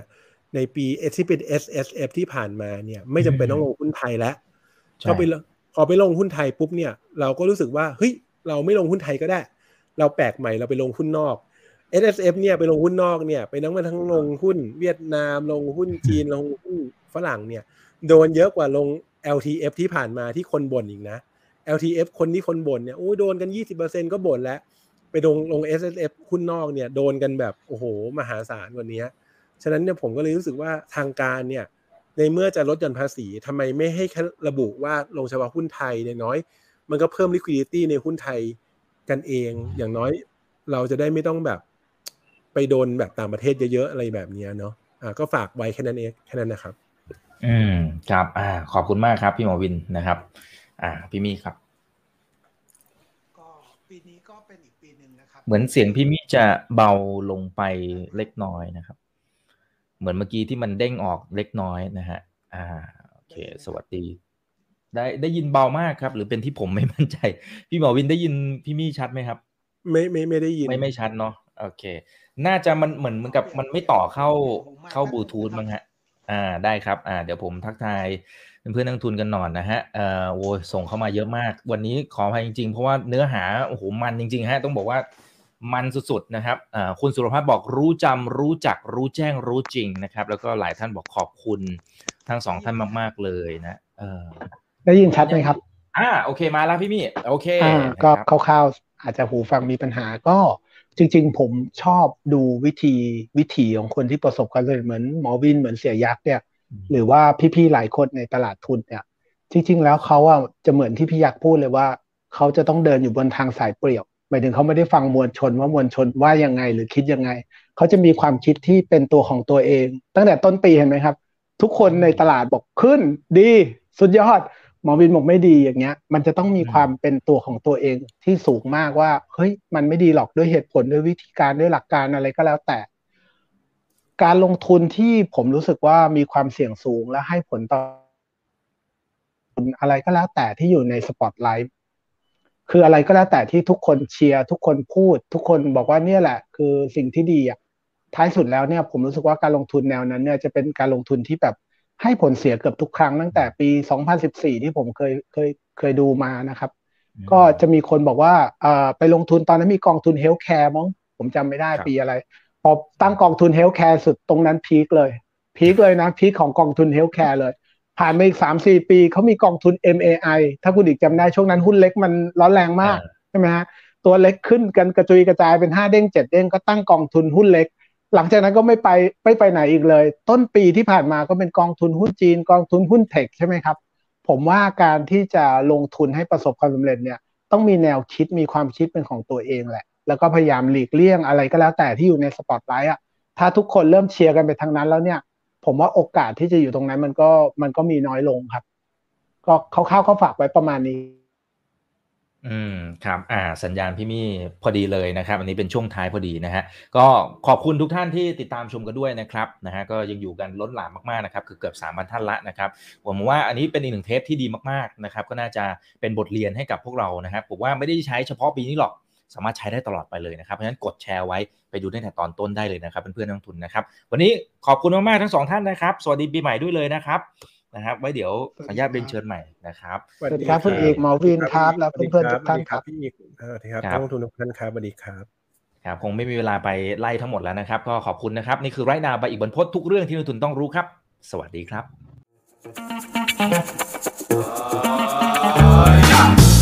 ถ้าชื่นชอบคอนเทนต์แบบนี้อย่าลืมกดติดตามช่องทางอื่นๆด้วยนะครับ ไม่ว่าจะเป็น Facebook, YouTube, Line Official, Instagram และ Twitter จะได้ไม่พลาดการวิเคราะห์และมุมมองเศรษฐกิจ และการลงทุนดีๆ แบบนี้ครับ อย่าลืมนะครับว่าเริ่มต้นวันนี้ดีที่สุด ขอให้ทุกท่านโชคดี และมีอิสรภาพในการใช้ชีวิต ผม อีกบรรพธนาเพิ่มสุขครับ